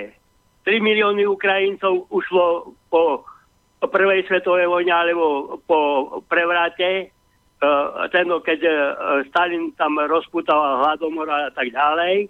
Ale to Stalin nerozputal, ani Lenin ale Lenina stvorili zapadňari, zapadňari mu dali e, e, tento e, Švajčari a títo e, Angličani e, vydotovali Lenina a takisto vydotovali aj Hitlera a No. americké korporácie a európske. Dobre, tak ďakujeme za tento názor, aj keď teda nejak otázka nepadla. Ja by som e, ešte, lebo už máme naozaj pokročilý čas a už sa blížime k tej 11. hodine, ja by som e, predsa len ešte trošku zabrúsil e, rád k tej slovanskej vzájomnosti, o ktorej tu bola reč. Ono to vlastne zaznelo aj v tom e, prejave Andrea Danka, ja niečo z toho ocitujem, je to kratučké keď on vlastne v tej ruskej dume hovorí takúto vec, že sme Slovania, naša kultúra, história, ale aj vnímanie okolia sú prepojené a blízke, rozumieme si, veríme si, nemôžeme to však brať ako samozrejmosť, musíme si vážiť to, čo sme dostali darom a rozvíjať spoločne náš slovanský svet. V celosvetovom meradle je to výnimočné zoskupenie, ktoré sa nevytvorilo náhodou, sme spoločne jeho súčasťou. Tento pocit príslušnosti nám pomáha prekonávať aj zložité úseky našich národných dejín. Nespájala nás iba umelá ideológia, ako sme si mysleli, bola to naša slovanská podstata, naša história, naši predkovia. E, toto vlastne povedal Andrej Danko v, v štátnej dume. Počkajte chvíľu s tými telefonátmi. Um, no, Um, jednak môžete sa samozrejme k tomuto vyjadriť, čo zaznelo, uh, pán Rafaj, ale ešte predtým možno také jedno doplnenie, že, že uh, ono sa to ale vlastne ukazuje, teraz keď budem brať do úvahy naše mainstreamové médiá, zase raz ten mediálny svet, mienkotvorný a našich niektorých politikov západného typu, tak oni, oni vždy hovoria takú vec, že jo, jo, jo, že á, veľký pozor na takéto reči, aké proste viedol pán Danko v štátnej dume, ktoré ste teraz počuli a vôbec aj tieto, aj tieto debaty o slovanskej vzájomnosti. Veľký, veľký pozor na toto, vážený, lebo to sú vlastne ako veľmi nebezpečné reči v tom zmysle, že oni povzbudzujú ducha nacionalizmu. A, a, ten, a, ten, a práve to bol práve ten, ten duch nacionalizmu, ktorý tu v minulosti rozpútal tie všetky vojny, ktorým je ktorým je európsky kontinent posiaty. Veď to všetko v Nie, ja vás, minulosti... ja vás preruším, ak, ak, ak mi dovolíte, uh, uh, lebo by sme sa dostali niekde inde, lebo ten pán, ktorý telefonoval, no. ja som pochopil, čo chcel povedať.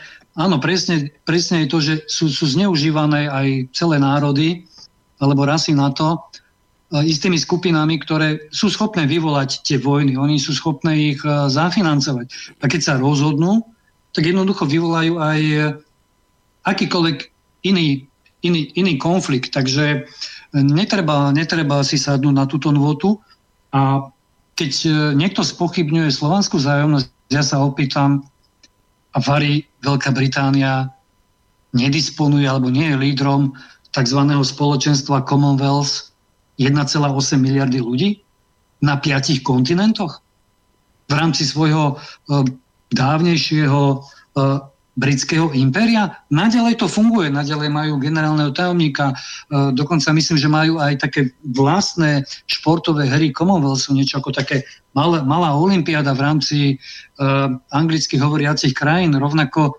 Francúzsko združuje a vyšlo to z Afriky pôvodne Združenie frankofónnych štátov, celá Latinská Amerika spolupracuje veľmi úzko so Španielskom, tak ja, ja neviem, prečo je zrazu problém, keď sa Slovania rozhodnú, že, že chcú spolupracovať a prečo máme, tak to poviem, máme, máme na výber tri možnosti. Štúrovú koncepciu Euroázie, zoberme si teraz len napríklad spoločenstvo BRICS aj s Indiou, aj s, s Čínou, alebo budeme ideologicky podporovať taký neprírodzený euroatlantický tu neustále počúvame, ktorý je rozdelený 6000 km hranicou e, Atlantického oceánu, alebo dovolíme, aby v Európe vznikla Eurábia. A to súvisí s e, migračnou krízou a otvorenými dverami refugees veľká. Je legitimné nástoliť si otázku, či ak Európa pôjde do takej krízy, že anglosasi nepochopia, že likvidujú celý, celú európsku pôvodnú civilizáciu a potom máme legitímne právo sa brániť a povedzme viac sa začať prikláňať na ten východ, ktorý, ktorý je zdravší a, a má, má šancu prežiť alebo, alebo spáchame nejakú dobrovoľnú samovraždu, alebo budú tak inteligentní, že nás budú počúvať a budú akceptovať aj, aj naše pripomienky, pretože oni o demokracii len rozprávajú, ale na demokraciu a pluralitu názorov potrebujete minimálne dvoch. Potrebujete rešpektovať dva rôzne národy, dva e, názory, pardon, ale aj dva rôzne národy. Takže, takže my sme sa nechali aj potom 89. niekde utlačiť opäť do nejakej pozície malých, neschopných, ktorí, ktorí sa musia prikloniť k Bruselu a k tomu Washingtonu. A oni všetko za nás vyriešia, aj nás dokonca ochránia, len žiaľ naša životná úroveň a naša morálna úroveň spoločnosti je, je takmer na takej istej úrovni, ako, ako je ich. A krízy, krízy sa dotýkajú aj, aj Slovenska a najhoršou krízou, verte mi, nie je tá ekonomická, ale kríza, kríza morálna, ktorá, ktorá tu ešte môže prísť a tá spôsobí zrejme oveľa väčšie škody, ako vôbec mohla, mohlo spôsobiť napríklad, tak, alebo spôsobiť tzv. grécka kríza. No ideme opäť skúsiť telefón. Dobrý večer. Máme tam Dobrý niekoho? Večer. Áno, počujeme áno, sa. Áno. Nech sa páči. čo, a, a, e, som prekvapený z toho opozdenia, ale a, e, už som sa dostal do reality. E, e, počúvam vás, ako vnímam vás ako rádio, mám trošku iný názor na to, ale cez to všetko sa chcem spýtať, e, bola otázka, v dnešnej dobe je všetko, čo je proti, je tu terorizmus, všetko teraz my ako občania sme e, v podstate prikyvneme hlavou, že áno, všetko, čo je v rámci našej bezpečnosti, tak sme ovečky, lebo musíme sa chrániť proti terorizmu. Ale ja chcem od vás, od vás, od, e, z môjho pohľadu, iný názor, svetonázor. Ako by ste to riešili vy? Myslíte, že to nie je problém? Že e, netreba kontrolovať ľudí, kto nasada do lietadla, čo má v batožine alebo niečo. Ja som fakt človek obyčajný, ktorý chodí, pracuje, stará sa o rodinu, ale aj áno, mám možnosť, testujem pýtam sa, či si myslíte, alebo povedzte mi, ako by ste vyriešili tento problém. Mm, ďakujeme Lebo... za... No, zaujímavá otázka. Ďakujeme. Ako, ako e, vnímam vás e, ako trošku opozitne ku slovensk, e, slovanskej vzájomnosti by som niečo iné, lebo poz, e, pozrite si na Polsko. Áno, áno. To... Slovanský, áno. ktorý tiež treba trošku akceptovať, tiež by som chcel počuť názor a prepačte, e, trošku neskôr som prišiel v tejto relácii, len trošku sa vráťme ku ku Ukrajine, ku Krymu a ku vojne, ktorá tam bohužiaľ je, kde umierajú ľudia. Viete, v Španielsku je problém, neumierajú ľudia. V e, Holandsku je problém, neumierajú ľudia. Tam v slovanských národoch medzi sebou umierajú ľudia. Skúste sa k tomu vyjadriť. Teda. Dobre? Ďakujeme veľmi pekne za túto okay, sadu ďakujem. Kritických otázok. E, to bola veľmi dobrá poznámka, ku ktorej som sa ja chcel práve dostať e, aj v rámci slovanskej vzájomnosti, že naozaj netreba vidieť za problémy slovanskej vzájomnosti len tých zvonku, ale pozrieť sa aj na nás samotných, že naozaj dnes, keď si zoberiete Rus- Rusova Poliakov, tak to sú vlastne aj historicky, aj súčasne teda dva absolútne nezmieriteľné tábory a takýchto treníc by ste v slovanskom svete našli obrovské množstvo. Takže toto bola dobrá poznámka poslucháča určite. Ale skúsme tú otázku po otázke, keď poslucháč sa pýta, že, že, že, že teda ako to riešiť, keď je ten problém s terorizmom, či nekontrolovať ľudí, že ako by ste to riešili vy? No pozrite sa, toto je typický príklad, keď e, menšina terorizuje väčšinu, teraz myslím menšinu tých e, väčšinou islamistických fundamentalistických teroristov a väčšina alebo väčšine sa odoberú práva a musí zniesť napríklad aj to, čo pán posluchač hovoril, isté obmedzenia, eh, kontroly, eh, zdržovanie, sledovanie a, a, a tak ďalej a tak ďalej. Ale to len z toho dôvodu, že je to spôsobené možno aj nejakým vývozom revolúcie. Kedy si bol hlavný problém s terorizmom na Blízkom východe. Zrazu ako keby uťalo a ten e, pôvodný izraelsko-palestínsky konflikt alebo arabský sa zrazu vyexpedoval do, do inde do sveta a je to spôsobené aj tým, že sme to uľahčili uh, otvorenosťou našou um, to, čo spravila pani Merkelová, že porušila všetky možné dohody, vrátane dublinských pravidiel Schengenu a dovolila prísť bez kontroly, masovo len tak, viac ako miliónu e, migrantov z tých rizikových štátov, tak e, to ako keby ste si pustili, ja neviem, zlodeja do obchodného domu v rámci nejakej paniky a potom by ste sa čudovali, že zrazu vám začne miznúť tovar a začnete všetkých tých slušných poctivých ľudí, ktorí tam prišli nakupovať, zrazu začnete kontrolovať. Že či oni náhodou nie sú zlodeji. Takže, a, a keďže tu platí nejaká politická korektnosť, tak vy, vy, vy nemôžete uplatiť e, selekciu hoci je nejakú logickú, povedzme, nechcem povedať podľa farby pleti alebo oblečenia a tak ďalej, proste nie, mus, musia to robiť e, na všetkých a rovnako. Čiže my sme sa nechali vlákať do, do, jednej, do jednej veľkej pasce a prestali sme brániť uh, tie naše hodnoty, ale aj naše záujmy a našu bezpečnosť a to súvisí s tým, že sme nechali voľný priestor ideológii multikulturalizmu a neomarxizmu, o čom som hovoril, tým, že Eh, choré experimenty rovnoprávnosti, rovnocenosti kultúr, eh, vraj celá Európa musí byť otvorená, sa ukázali ako cestné, pretože tu máme no-go zóny v mnohých západných eh, mestách, ale už tu máme aj priamo reakcie. Dokonca ja som bol šokovaný najnovšou iniciatívou pochádzajúcou z Francúzska, že vlastne musí vzniknúť dvojitý právny systém. Jeden pre, pre, pre migrantov z arabského sveta a jeden klasický, európsky. To je niečo nepredstaviteľné, pretože náš systém funguje tak, ako funguje aj vďaka jednote právneho systému. Že nemá svoje chybičky, krásy, ale platia vždy e, rovnaké pravidla. A tu sa má zaviesť výnimka pre, pre tých, ktorí prišli a pre tých domácich. Čiže my už tu sme nezachytili e, mm. ďalšie negatívne trendy a ja sa obávam, že nie je vôľa vôľa to riešiť, bez toho, že by sme nepovedali, že šíriteľia týchto zločineckých ideológií musia byť postavení mimo zákon. No, ja to je alfa omega. Aby som možno, možno k tej prvej otázke doplnil, keďže to predpokladám, že bola otázka na asi obidvoch. Uh, podľa mňa je to trošku akože nelogická otázka. Poviem vám v akom zmysle, že uh, vy sa pýtate, či to, čo sa deje momentálne, tie opatrenia, že či ich teda netreba robiť. A teraz, že ale to je nelogická otázka, lebo, lebo samozrejme, že tie opatrenia netreba robiť, pokiaľ, pokiaľ vy nedestabilizujete štát, pokiaľ nevyvolávate vojny v štáte, tak tie opatrenia robiť nemusíte.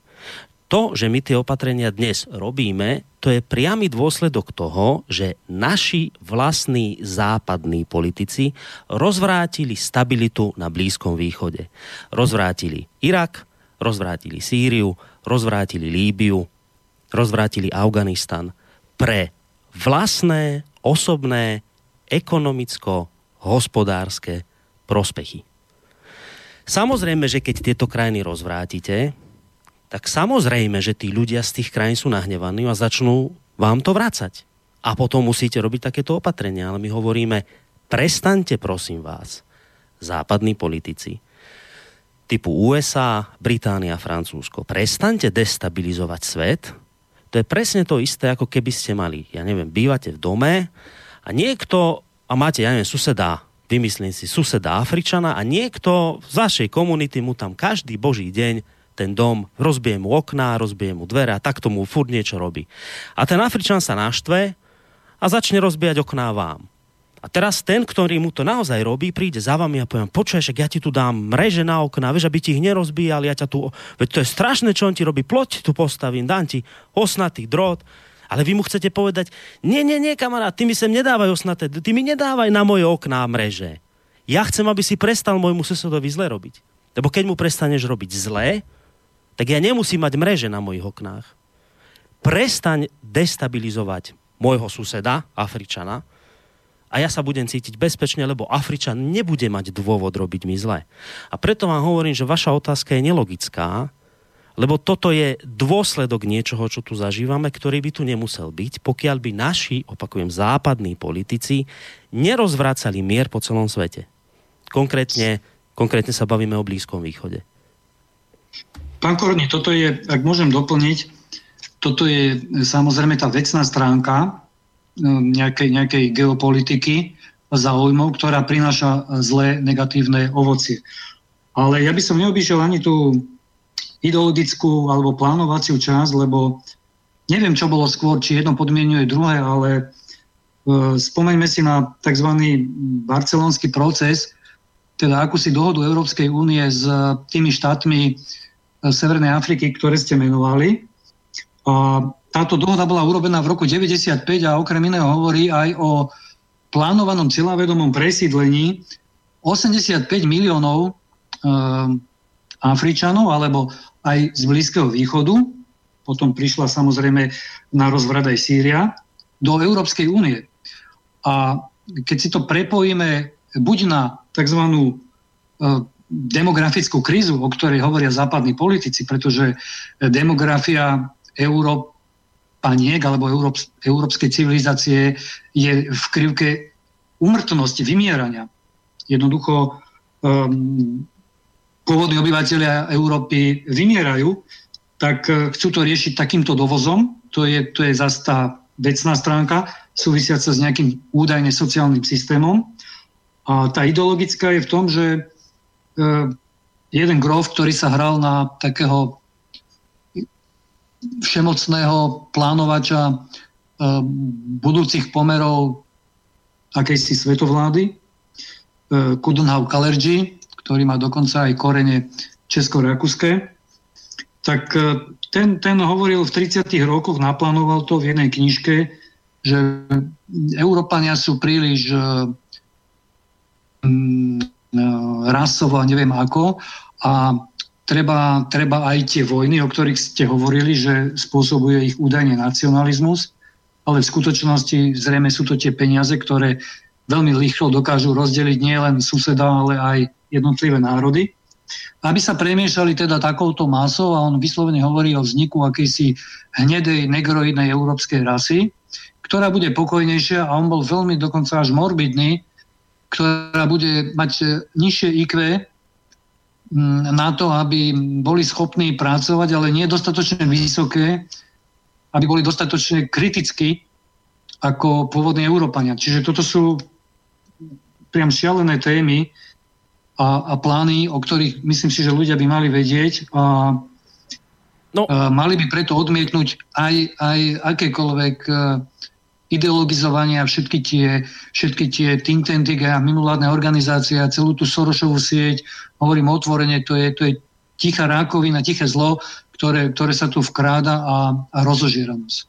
Ja som vlastne reagoval len preto tak, lebo poslucháč sa pýtal konkrétne na tie bezpečnostné Veľmi dobre, ja súhlasím, teda veľmi nerobiť. dobre. Tá druhá otázka sa, sa týkala uh, všeslovanskej záujomnosti. Ja som to pochopil tak, že Mhm. ako chcete budovať, keď vlastne medzi samotnými slovanskými krajinami, štátmi, národmi je, je obrovská nevraživosť. To je naozaj veľmi dobrá otázka, trefná že, že naozaj to netreba vnímať len tak, že my si tu chceme budovať slovanskú vzájomnosť a fur niekto zvonku nám niečo, ale že však sa pozrite na históriu, neviem, rusko-poľských vojen, to boli obrovské množstva konfliktov, tam je to proste zakodované, tá nenávisť, tá antipatia jeden voči druhému je tam už proste historicky zakorenená. Čiže tá otázka je, že a dá sa, je to vôbec reálne rozmýšľať nad nejakou slovanskou vzájomnosťou, pokiaľ v slovanskom svete iba v slovanskom svete existujú takéto obrovské rozpory medzi jednotlivými slovanskými národmi? Ale určite áno, pretože tieto rozpory boli poprvé vyvolané zvonka a po druhé spôsobovali ich e, v minulosti nie obyčajní ľudia, tí, tí, tí rolníci, obchodníci um, a tak ďalej a tak ďalej. Ale to boli záležitosti panovníkov.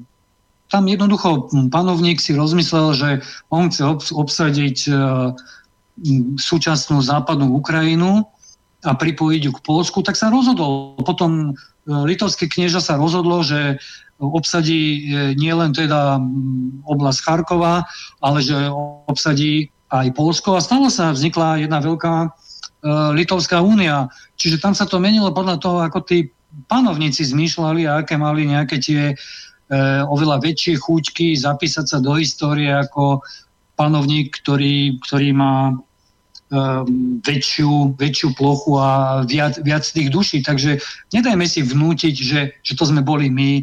Vás predsa, keď, keby, keby aj za éry socializmu uh, a boli by ste vojak základnej služby a nesúhlasili by ste s tým a dali by vám rozkaz a idete a strieľate na, na ten zlý západ, tak by ste to museli urobiť.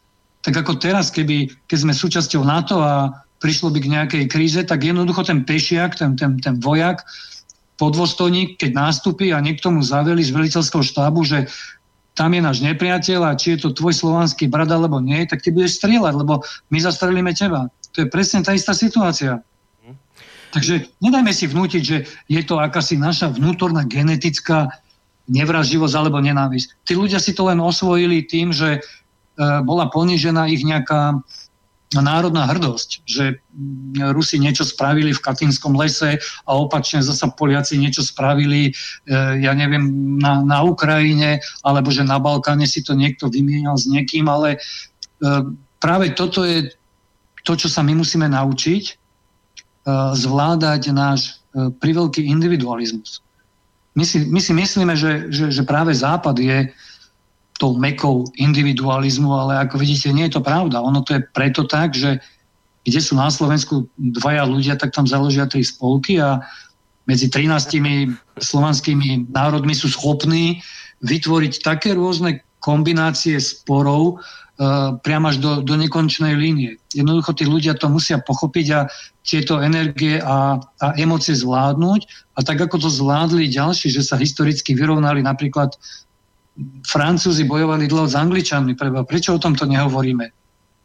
Storočná vojna. E, v rámci Nemecka, samotné nemecké kniežatstva, e, Taliani, kým sa zjednotili, to bolo tiež už v roku 1848. Dovtedy sme tam mali e, viac ako desiatku rôznych mestských štátikov a rôznych, rôznych kráľovstiev. A zrazu my, Slovania, si teraz ideme sypať popol na hlavu, že aký sme my. Však objektívne si pozrieme, ako sa ľudstvo vyvíjalo a my sa v ničom naozaj nerozlišujeme od, od iných, iných národov. No, priznám sa, nerád, ale musím, že som tu tretiu otázku zabudol poslucháča. Neviem, ako ste na tom vy. Či si pamätáte, lebo mal tri otázky. Ja som sa niekam dostal, Aha. kde... Dobre, nevadí, tak možno nám ju pripomenie, ale urobíme to takto, keď už máme naozaj pokročilý čas, pomaly pol. Ja, ja spomínal niečo o Ukrajinu, že, že, že, že, že hovoríme o Ukrajine, prečo zomierajú a, a o, o Kryme, myslím, že sa pýtal. Hej, že, že, áno, že v tom slovanskom svete sa vlastne deje to, že tam ľudia zomierajú. To je vlastne tiež... No napríklad, áno, napríklad, že teraz bol problém, keď to môžem takto premostiť, že, že tí v úvodzovkách zlí Rusi zobrali tým chudákom Ukrajincom Krím a privlastnili si ho. Hej? To je také, také kliše hlavného prúdu aj, aj, aj politikov, ktorí hovoria dokonca o anexi. Ale už nepovedia, že Chruščov v alkoholickom opojení v 54. roku, keď si pripomínali 300 výročie e, pripojenia e, Ukrajiny, bývalej kievskej Rusy, ešte keby sme šli úplne do nejakého 10. storočia e, k veľkej matičke e, Rusy. A kvôli tomu si zmyslel, že on e, podaruje Ukrajine Krym. Na Kryme bolo v roku 92 referendum, nebolo len v roku 2014, o ktorom hovoríme, na základe ktorého potom parlament teda vyhlásil referendum a potom aj, aj, aj nezávislosť od Ukrajiny. Už v roku 92 predsa parlament chcel vyhlásiť, pretože Krym bol autonómnou eh, sovietskou republikou. Eh, už vtedy chcel vyhlásiť nezávislosť od, od Ukrajiny, ale na veľký nátlak a rôzne také zákulisné intrigy z Kieva a sluby, že budú posilnené kompetencie tejto regionálnej krymskej, krymskej vlády, tak aby o to upustili. Oni o to upustili vtedy, ale práve využili to posilnenie kompetencií na to, aby mohli v roku 2014 eh, vyhlásiť tú konečnú nezávislosť. Tam boli nejaké čísla 80% účasť, 85% a 96% myslím hlasovalo za. Čiže uh, opýtam sa, ak uh, legálne, legitímne odštepenie v referende uh, Čiernej hory od, od Srbska a bolo tam dokonca 55-percentné kvórum. Bolo to v poriadku. Ak napríklad e, e,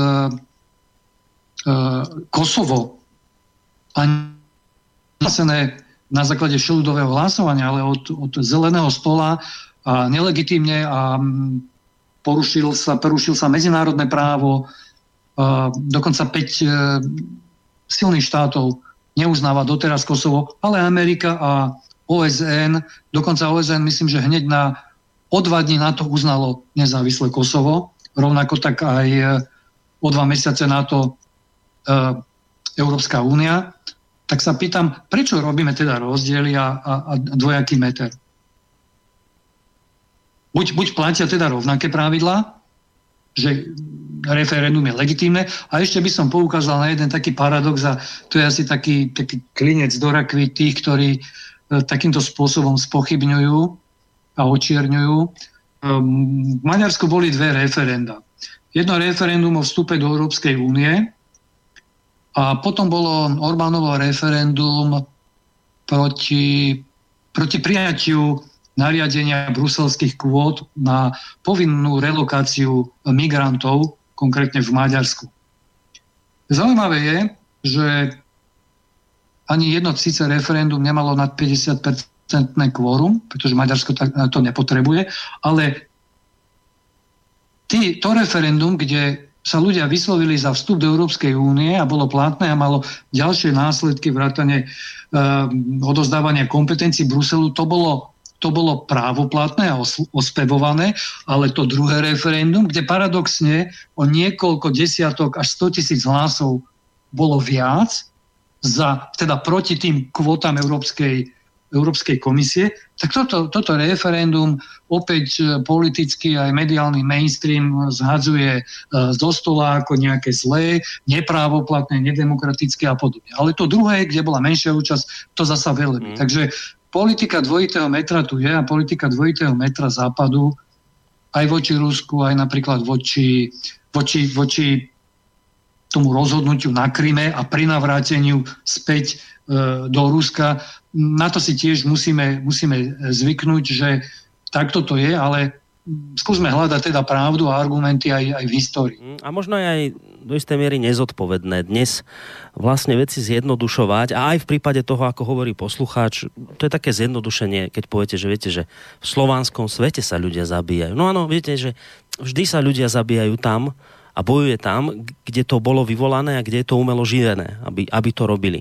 A tá nezodpovednosť takéhoto zjednodušeného pohľadu je napríklad v tom, že veď ale preca tej kríze na Ukrajine niečo predchádzalo. Predsa to nebolo tak, že z večera do rána tí mieru milovní Ukrajinci, ktorí nemali s Rusmi žiaden problém, iste nejaké problémy tam boli z minulosti, ale nič také, kvôli čomu by sa začali zabíjať, iste im e, z večera do rána nepreplo všetkým a nepodľahli nejakej húfnej masovej schizofrénii a začali po sebe strieľať. Preca predsa tam boli nejaký, nejaký súbor konkrétnych krokov a je, je, už, už samozrejme prešlo veľa času odvtedy a málo kto si spomenie napríklad dnes na to, že veď predsa bola dohoda ministrov zahraničných vecí na tom, že jednoducho uh, bude, uh, bude na Ukrajine budú legitímne voľby. A keď sa na tom dohodli so, s vtedajším prezidentom Janukovičom, ktorý povedal, dobre, v poriadku, správame to takto, aby sa tu teda nestrela, aby, aby, aby sme zastavili toto napätie, ktoré tu je, tak sa dohodlo, ja si na to pamätám, dohodlo sa s ministrami zahraničných vecí európskych krajín spolu s Janukovičom, že bude, budú legitímne voľby, bude legitímne, keď tak odovzdanie moci. Keď sa na tomto dohodli, tak to bolo porušené, zrazu e, majdanisti zautočili, a nakoniec vidíte vo výsledku, že pani Nulandová z Ameriky im tam chodila rozdávať koláče na Majdan a zrazu je to také zvláštne, že ale veď oni, Ukrajina porušila, tí, tí revolucionári porušili dohodu na legitímne voľby, viete, ale keď tento, tento detail v podstate nespomeniete, len tak, že veď ale sa tam vraždia, veď ale Rusko to tam všetko spôsobilo, tak je kopec detailov, ktoré keď poviete, tak to zrazu dostane úplne akoby iný nádych. A preto ja hovorím, že je veľmi nezodpovedné len takto zjednodušovať veci. Ja by som navrhoval ale jednu vec, lebo naozaj už máme za pol hodinu, je tu polnoc, mm-hmm. tak, tak, takú vec, že aby sme teda aj e, vyšli v ústrety poslucháčom, ktorí nám sem posielali maily, nebudeme už dvíhať telefóny, ale dočítame maily, ktoré prišli, vy na ne odpoviete a uzavrieme to, dobre? dobre? No. Nejako flešovo. A ak by som mohol ešte uh, len jednou vetu vás doplním, že tá vnútroukrajinská kríza nebola prvá a možno nebude posledná, pretože už predtým tu bol pokus e, ešte za Timošenkovej e, vlády o tzv. oranžovú revolúciu. A vieme veľmi dobre, že istý francúzsky týždenník, e, myslím, že Observer, pomenoval dokonca jedného nášho významného áno, áno. politika, angažovaného aj v treťom sektore a dokonca aj v prezidentskom paláci, že to je Che Guevara farebných revolúcií. Áno, pán, pán Demeš. A viete, na čo myslím? Na pána Demeša, samozrejme. Áno, áno. áno. Čiže nie, niekomu vyhovovalo a nebol spokojný, aby sme to uzavreli, kým tie farebné revolúcie proste nebudú v takej farbe, ako si on predstavuje a, a nebude tam tak farebná vláda, ako si on predstavuje a pokiaľ tam nebudú povedzme farby nejakých e, zahraničných spoločností, ktoré postupne vykúpia celú tú Ukrajinu, vrátane pôdy a, no. a rôznych strategických podnikov, ako sa to stalo aj u nás. Tak uh, už v Ukrajine prešiel zákon o privatizácii podnikov, už sa aj dováža, myslím, uhlie z Ameriky, tak už to samozrejme funguje a začína prinášať ovocie. Uh, no poďme na tie maily uh, a tak v rýchlosti ich prebehneme, odpoviete, keď budete cítiť potrebu reagovať, samozrejme. Mm. Môžete na tie maily, tak poďme. Uh, Martin píše, ja som bol nesmierne pobúrený, aj pohoršený, že taký chválihodný prejav o miery a spolupráci, aký by inak vyslovil napríklad pápež alebo nositeľ Nobelovej ceny mieru, sa stretol s takým nehorázným odmietaním, ba až odsúdením zo strany tunajších ústavných činiteľov. Sú to obyčajní nenávisníci a vojnoví štváči a mali by sa hambiť pred celým národom národom. Andrejovi Dankovi sa ospravedlniť a našich mierumilovných spoluobčanov poprosiť o odpustenie za svoje hanebné výroky. Chcete k tomu niečo dodať, pán Rafaj? Mm, tam netreba, netreba naozaj nič dodať. Dobre, tak poďme. Treba, treba ísť svojou líniou a nespochybňovať e, ani povedzme dobré vzťahy so západným svetom a využívať e, povedzme technológie ale nedať sa manipulovať a rovnako využívať naše dobré vzťahy aj s východným svetom a, a s Ruskom vrátaním. Ďalší mail máme od Martina. Rusi nás po stáročia chránili pred hrozbami od stredoázijských stepných kočovníkov, raz dokonca aj pred Maďarmi. V druhej svetovej vojne za naše oslobodenie položili 10 tisíce svojich životov a predsa od nás nepožadujú ani ospravedlnenie, že sme na nich dvakrát zautočili za Štefánika a za Tisa, ani vysvetlenie, ako je možné, že si tu dovolujeme oslavovať sibírskeho okupanta Štefánika. No, toto asi sa s týmto veľmi ne, nebudete stotožňovať s týmto mailom. Nebudem, pretože myslím, že posluchačka, pokiaľ sa nemýlim, um, opäť uh, spojila to, čo my sme sa snažili uh, rozdeliť. Um, to bol poslucháč. Komunistov, uh, potom Rusov, Sovietov, splietala všetko do, do jedného vreca a uh, to jednoducho, to jednoducho nejde, pretože treba sa naučiť uh, rozdeľovať v akej historickej etape a e, či to naozaj tí, tí Rusi ten bolševizmus chceli, alebo čím ho niekto vnútil a ako vlastne potom, potom reagovali. Takže v, tom, v tomto vynimočne nesúhlasím s posluchačom. No, taký kratučky, ironicky myslený mail od Mira, ale veď Rusi to nerobia vojensky, oni to robia hybridne, ale je to ironické, dal za tým úsmevy samozrejme. Uh, ďalší mail, najväčšia, agresivi- a naj, najväčšia agresívna teroristická organizácia už teraz vynakladá dve tretiny celosvetových zdrojových výdavkov na mhm. svoje zbrojenie. Je teda jasné, kto alebo čo je tou najväčšou hrozbou. Aby sme mali zbro- a ak by sme mali zbrojiť tak, ako to od nás severoatlantická agresia požaduje, tak by jej výdavky na zbrojenie predstavovali až 3 štvrtiny celosvetových výdavkov na zbrojenie. Ukazuje, ukazuje sa, že severoatlantická agresia nie je len útočný spolok, ale aj výpalnícky najprv navodí nebezpečenstvo a potom draho predáva ochranu. Opäť veľmi trefná poznámka, my sme už hovorili o tých číslach, ja uh, myslím si, že pokiaľ si to dobre pamätám, tak štyri najväčšie štáty uh, NATO majú v Európe, bez Spojených štátov, podotýkam, bez Spojených štátov, majú asi 2,5 krát väčší rozpočet na obranu ako, ako Ruská federácia. Takže riešením je dožadovať sa jednoducho mierových riešení, držať si istú obrany schopnosť našej domoviny, vlasti a nebudovať našu armádu tak, aby sme zabezpečovali eh, vývoz našich eh, najlepších vojakov niekde tam, kde NATO alebo Spojené štáty majú svoje geopolitické záujmy. My sa predovšetkým musíme vedieť ubrániť tu na tomto teritoriu. No a uzavrieme to posledným mailom. Na to by malo byť predsa najvyššie prikázanie snažiť sa o bratstvo a mier medzi národmi a teda aj o slovanskú vzájomnosť. Čo sa týka Rusov a Poliatov, Poliakov, Rafael Rafaj to vystihol presne. To bola záležitosť feudálnych pánov siahajúca tisícročie do stredoveku. Pokiaľ si pamätám, tak už Boleslav I. chrabrý napadol Jaroslava I. múdreho. Poliaci a Rusi si teda naozaj nemajú čo vyčítať. A dnes z toho nemožno nič odvodzovať, veď to by bolo také detinské. Našou úlohou je však to, aby sme akékoľvek takéto prejavy vzájomnej nenávisti či nevraživosti dôrazne odsudzovali a zavrhovali. Žiaľ práve Európska únia a Západ dnes tú nevraživosť podnecujú a rozduchávajú. No, tak ešte toľko z jedného mailu od Martina. Chcete k tomu niečo na záver? Na záver len poviem, že cítim takú dobrú energiu od, od našich e, ľudí a poslucháčov vašich v tom, že ako by sme naozaj si držali to, ten zdravý sedliacký rozum a uh, tú zlatú strednú cestu, kde, kde aj vlastne v Európe, v Európe sme a mali by sme stále myslieť na to štúrovské, my chytili sme sa do služby ducha.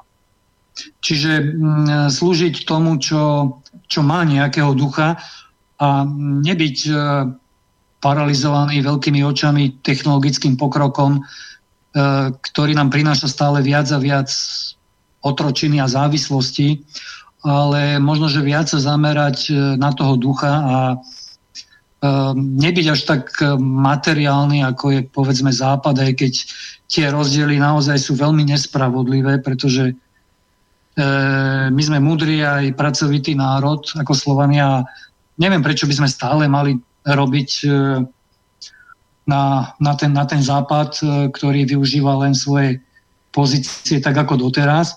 Čiže takým pozitívom pre mňa je aj z tejto diskusie, že ľudia si uvedomujú aj, aj tie, tie, tie skryté stránky rôznych tých uh, siločiar, ktoré tu pôsobia a viac sa orientujú na, na tie alternatívne médiá, ako je aj, aj to vaše a neveria všetkému, tak ako neverili za, za socializmu všetkému, čo sa písalo okrem športových novín, športovej stránky a možno počasiu, tak uh, myslím, že rovnakú situáciu zažívame a dnes a myslím si, že, že to je dobre. Uh, toto je dobre, čo sme si podržali aj napriek tým 30 rokom vývoja a dúfam, že si to aj budúce generácie o tých 30 rokov ten zdravý a kritický rozum a to dobro a vnímanie, vnímanie nielen rozumom, ale aj srdcom, tým slovanským srdcom udržíme a budeme sa snažiť e, aj tie rozbroje, aj tých e, roz, rozvadených ľudí, aj politikov nakoniec spájať. No, my sme mali nedávno jednu reláciu, do ktorej zavítal jeden Rus. Uh, ja si ho jeho meno už nepamätám, ale bol to odborník, ktorého pozývala na Slovensko ruská ambasáda v rámci nejakej konferencie, mal vystúpiť. No a tým, že vlastne prišiel deň predtým, tak sa nám podarilo s ním dohodnúť reláciu u nás v rádiu. On vlastne hovoril po rusky No a tlmočil ho jeden z našich e, moderátorov, ktorý zároveň aj mu kládol otázky. No a bolo to také milé, lebo vlastne sa počas tej relácie písali ľudia, volali. A teraz vznikla taká situácia, že jeden z poslucháčov zavolal a vraví, ale ak by som mohol, prosím vás, ja by som sa chcel po rusky s týmito ľuďmi rozprávať, ja by som chcel po rusky aj tú otázku položiť. A, a to bolo také zaujímavé a, a potom som vlastne počul od, uh, už potom samozrejme po relácii, mi referovali títo ľudia, že teda boli naozaj dojatí, tí, tí, tá delegácia Ruska, ktorá prišla vtedy do toho vysielania, že boli dojatí tým, že s čím sa stretli na Slovensku, že dokonca sami Slováci sa ich chceli pýtať po rusky a že cítili naozaj to, čo aj vy hovoríte, takú nejakú energiu dobrú z tých ľudí, že hádam ešte nie je všetko stratené. I, tým som chcel vlastne akoby ukončiť aj tú našu dnešnú debatu, ktorú sme teda ale statočne natiahli, pán Rafaj. Asi no, si to uvedol. Pozerám, pozerám. No dobre, nič, tak rozlúčime my sa. A ja ešte potom po pesničke sa s vami spojím už mimo vysielania. Ešte niečo na vás mám, ale toto to nebudeme riešiť vo vysielaní. V každom prípade ďakujem vám veľmi pekne za dnešok. Aj ja ďakujem za pozvanie, aj keď to bolo tak z hodiny na hodinu. A teším sa niekedy aj na budúce nejakým zaujímavým témam a dúfam, že no poslucháči boli trpezliví a pri veľmi sme ich neunavili v tejto už pokročilej nočnej hodine. Prajem všetkým príjemné a dobré sny a šťastné stávanie vždy do nových a mierových dní. Ďakujeme veľmi pekne, majte sa do počutia. E, to bol teda, vážení poslucháči, Rafael Rafaj, šéf Inštitútu národnej politiky. No ja som rozmýšľal, že čím sa dnes večer s vami rozlúčiť hudobne, myslím, že vás táto, aspoň teda dúfam, že vás tento výber poteší. Ja som totiž to prišiel v minulosti aj po dohode s nejakými ľuďmi na to, že hádam by nebolo od veci, keby sme začali nejak tak o polnoci, možno dokonca ráno, aj pred vysielaním, hrávať hymnu Slovensku. Tak ako to robí napríklad um, verejnoprávna, či už televízia, alebo myslím aj rozhlas No, tak si vrajím, že tu by sme háda mohli začať robiť aj my, ale s tým rozdielom, že e, podľa mňa by sme mohli hrať tú hymnu so všetkými štyrmi strofami alebo slohami, ktoré má, lebo nie, oni nie sú v skutočnosti len dve, oni sú štyri. Aj keď už niekto písal, že keď už dále dáte všetky štyri, to nie je hymna, ale už hymnická pieseň. Dobre, však nech si to už nazveme akokoľvek, ale že by sme to vlastne hrali v plnej verzii. Len som zistil, že vlastne nájsť hymnu v plnej verzii je jeden obrovitánsky problém. Na jedinú jednu, ktorú som narazil, ktorá je uh, hudobne kvalitná, že to nie je nejaká zašumená, kade ako rukami, nohami robená, je tá, ktorá sa vám, ktorú sa vám teraz chystám pustiť.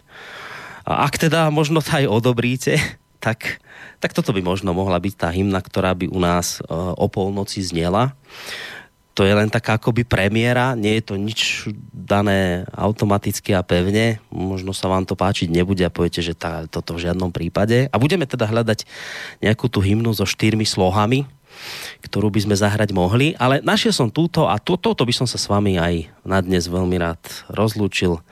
Majte sa pekne do počutia, ešte pekný zvyšok večera vám pre Boris Koroni.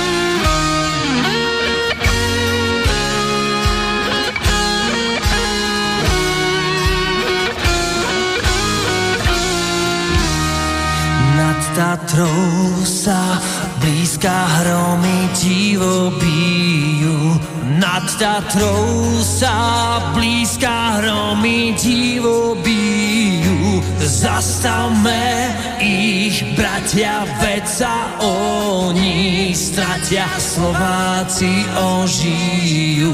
Zastavme ich, bratia, veď sa oni stratia, Slováci ožijú. krivánskej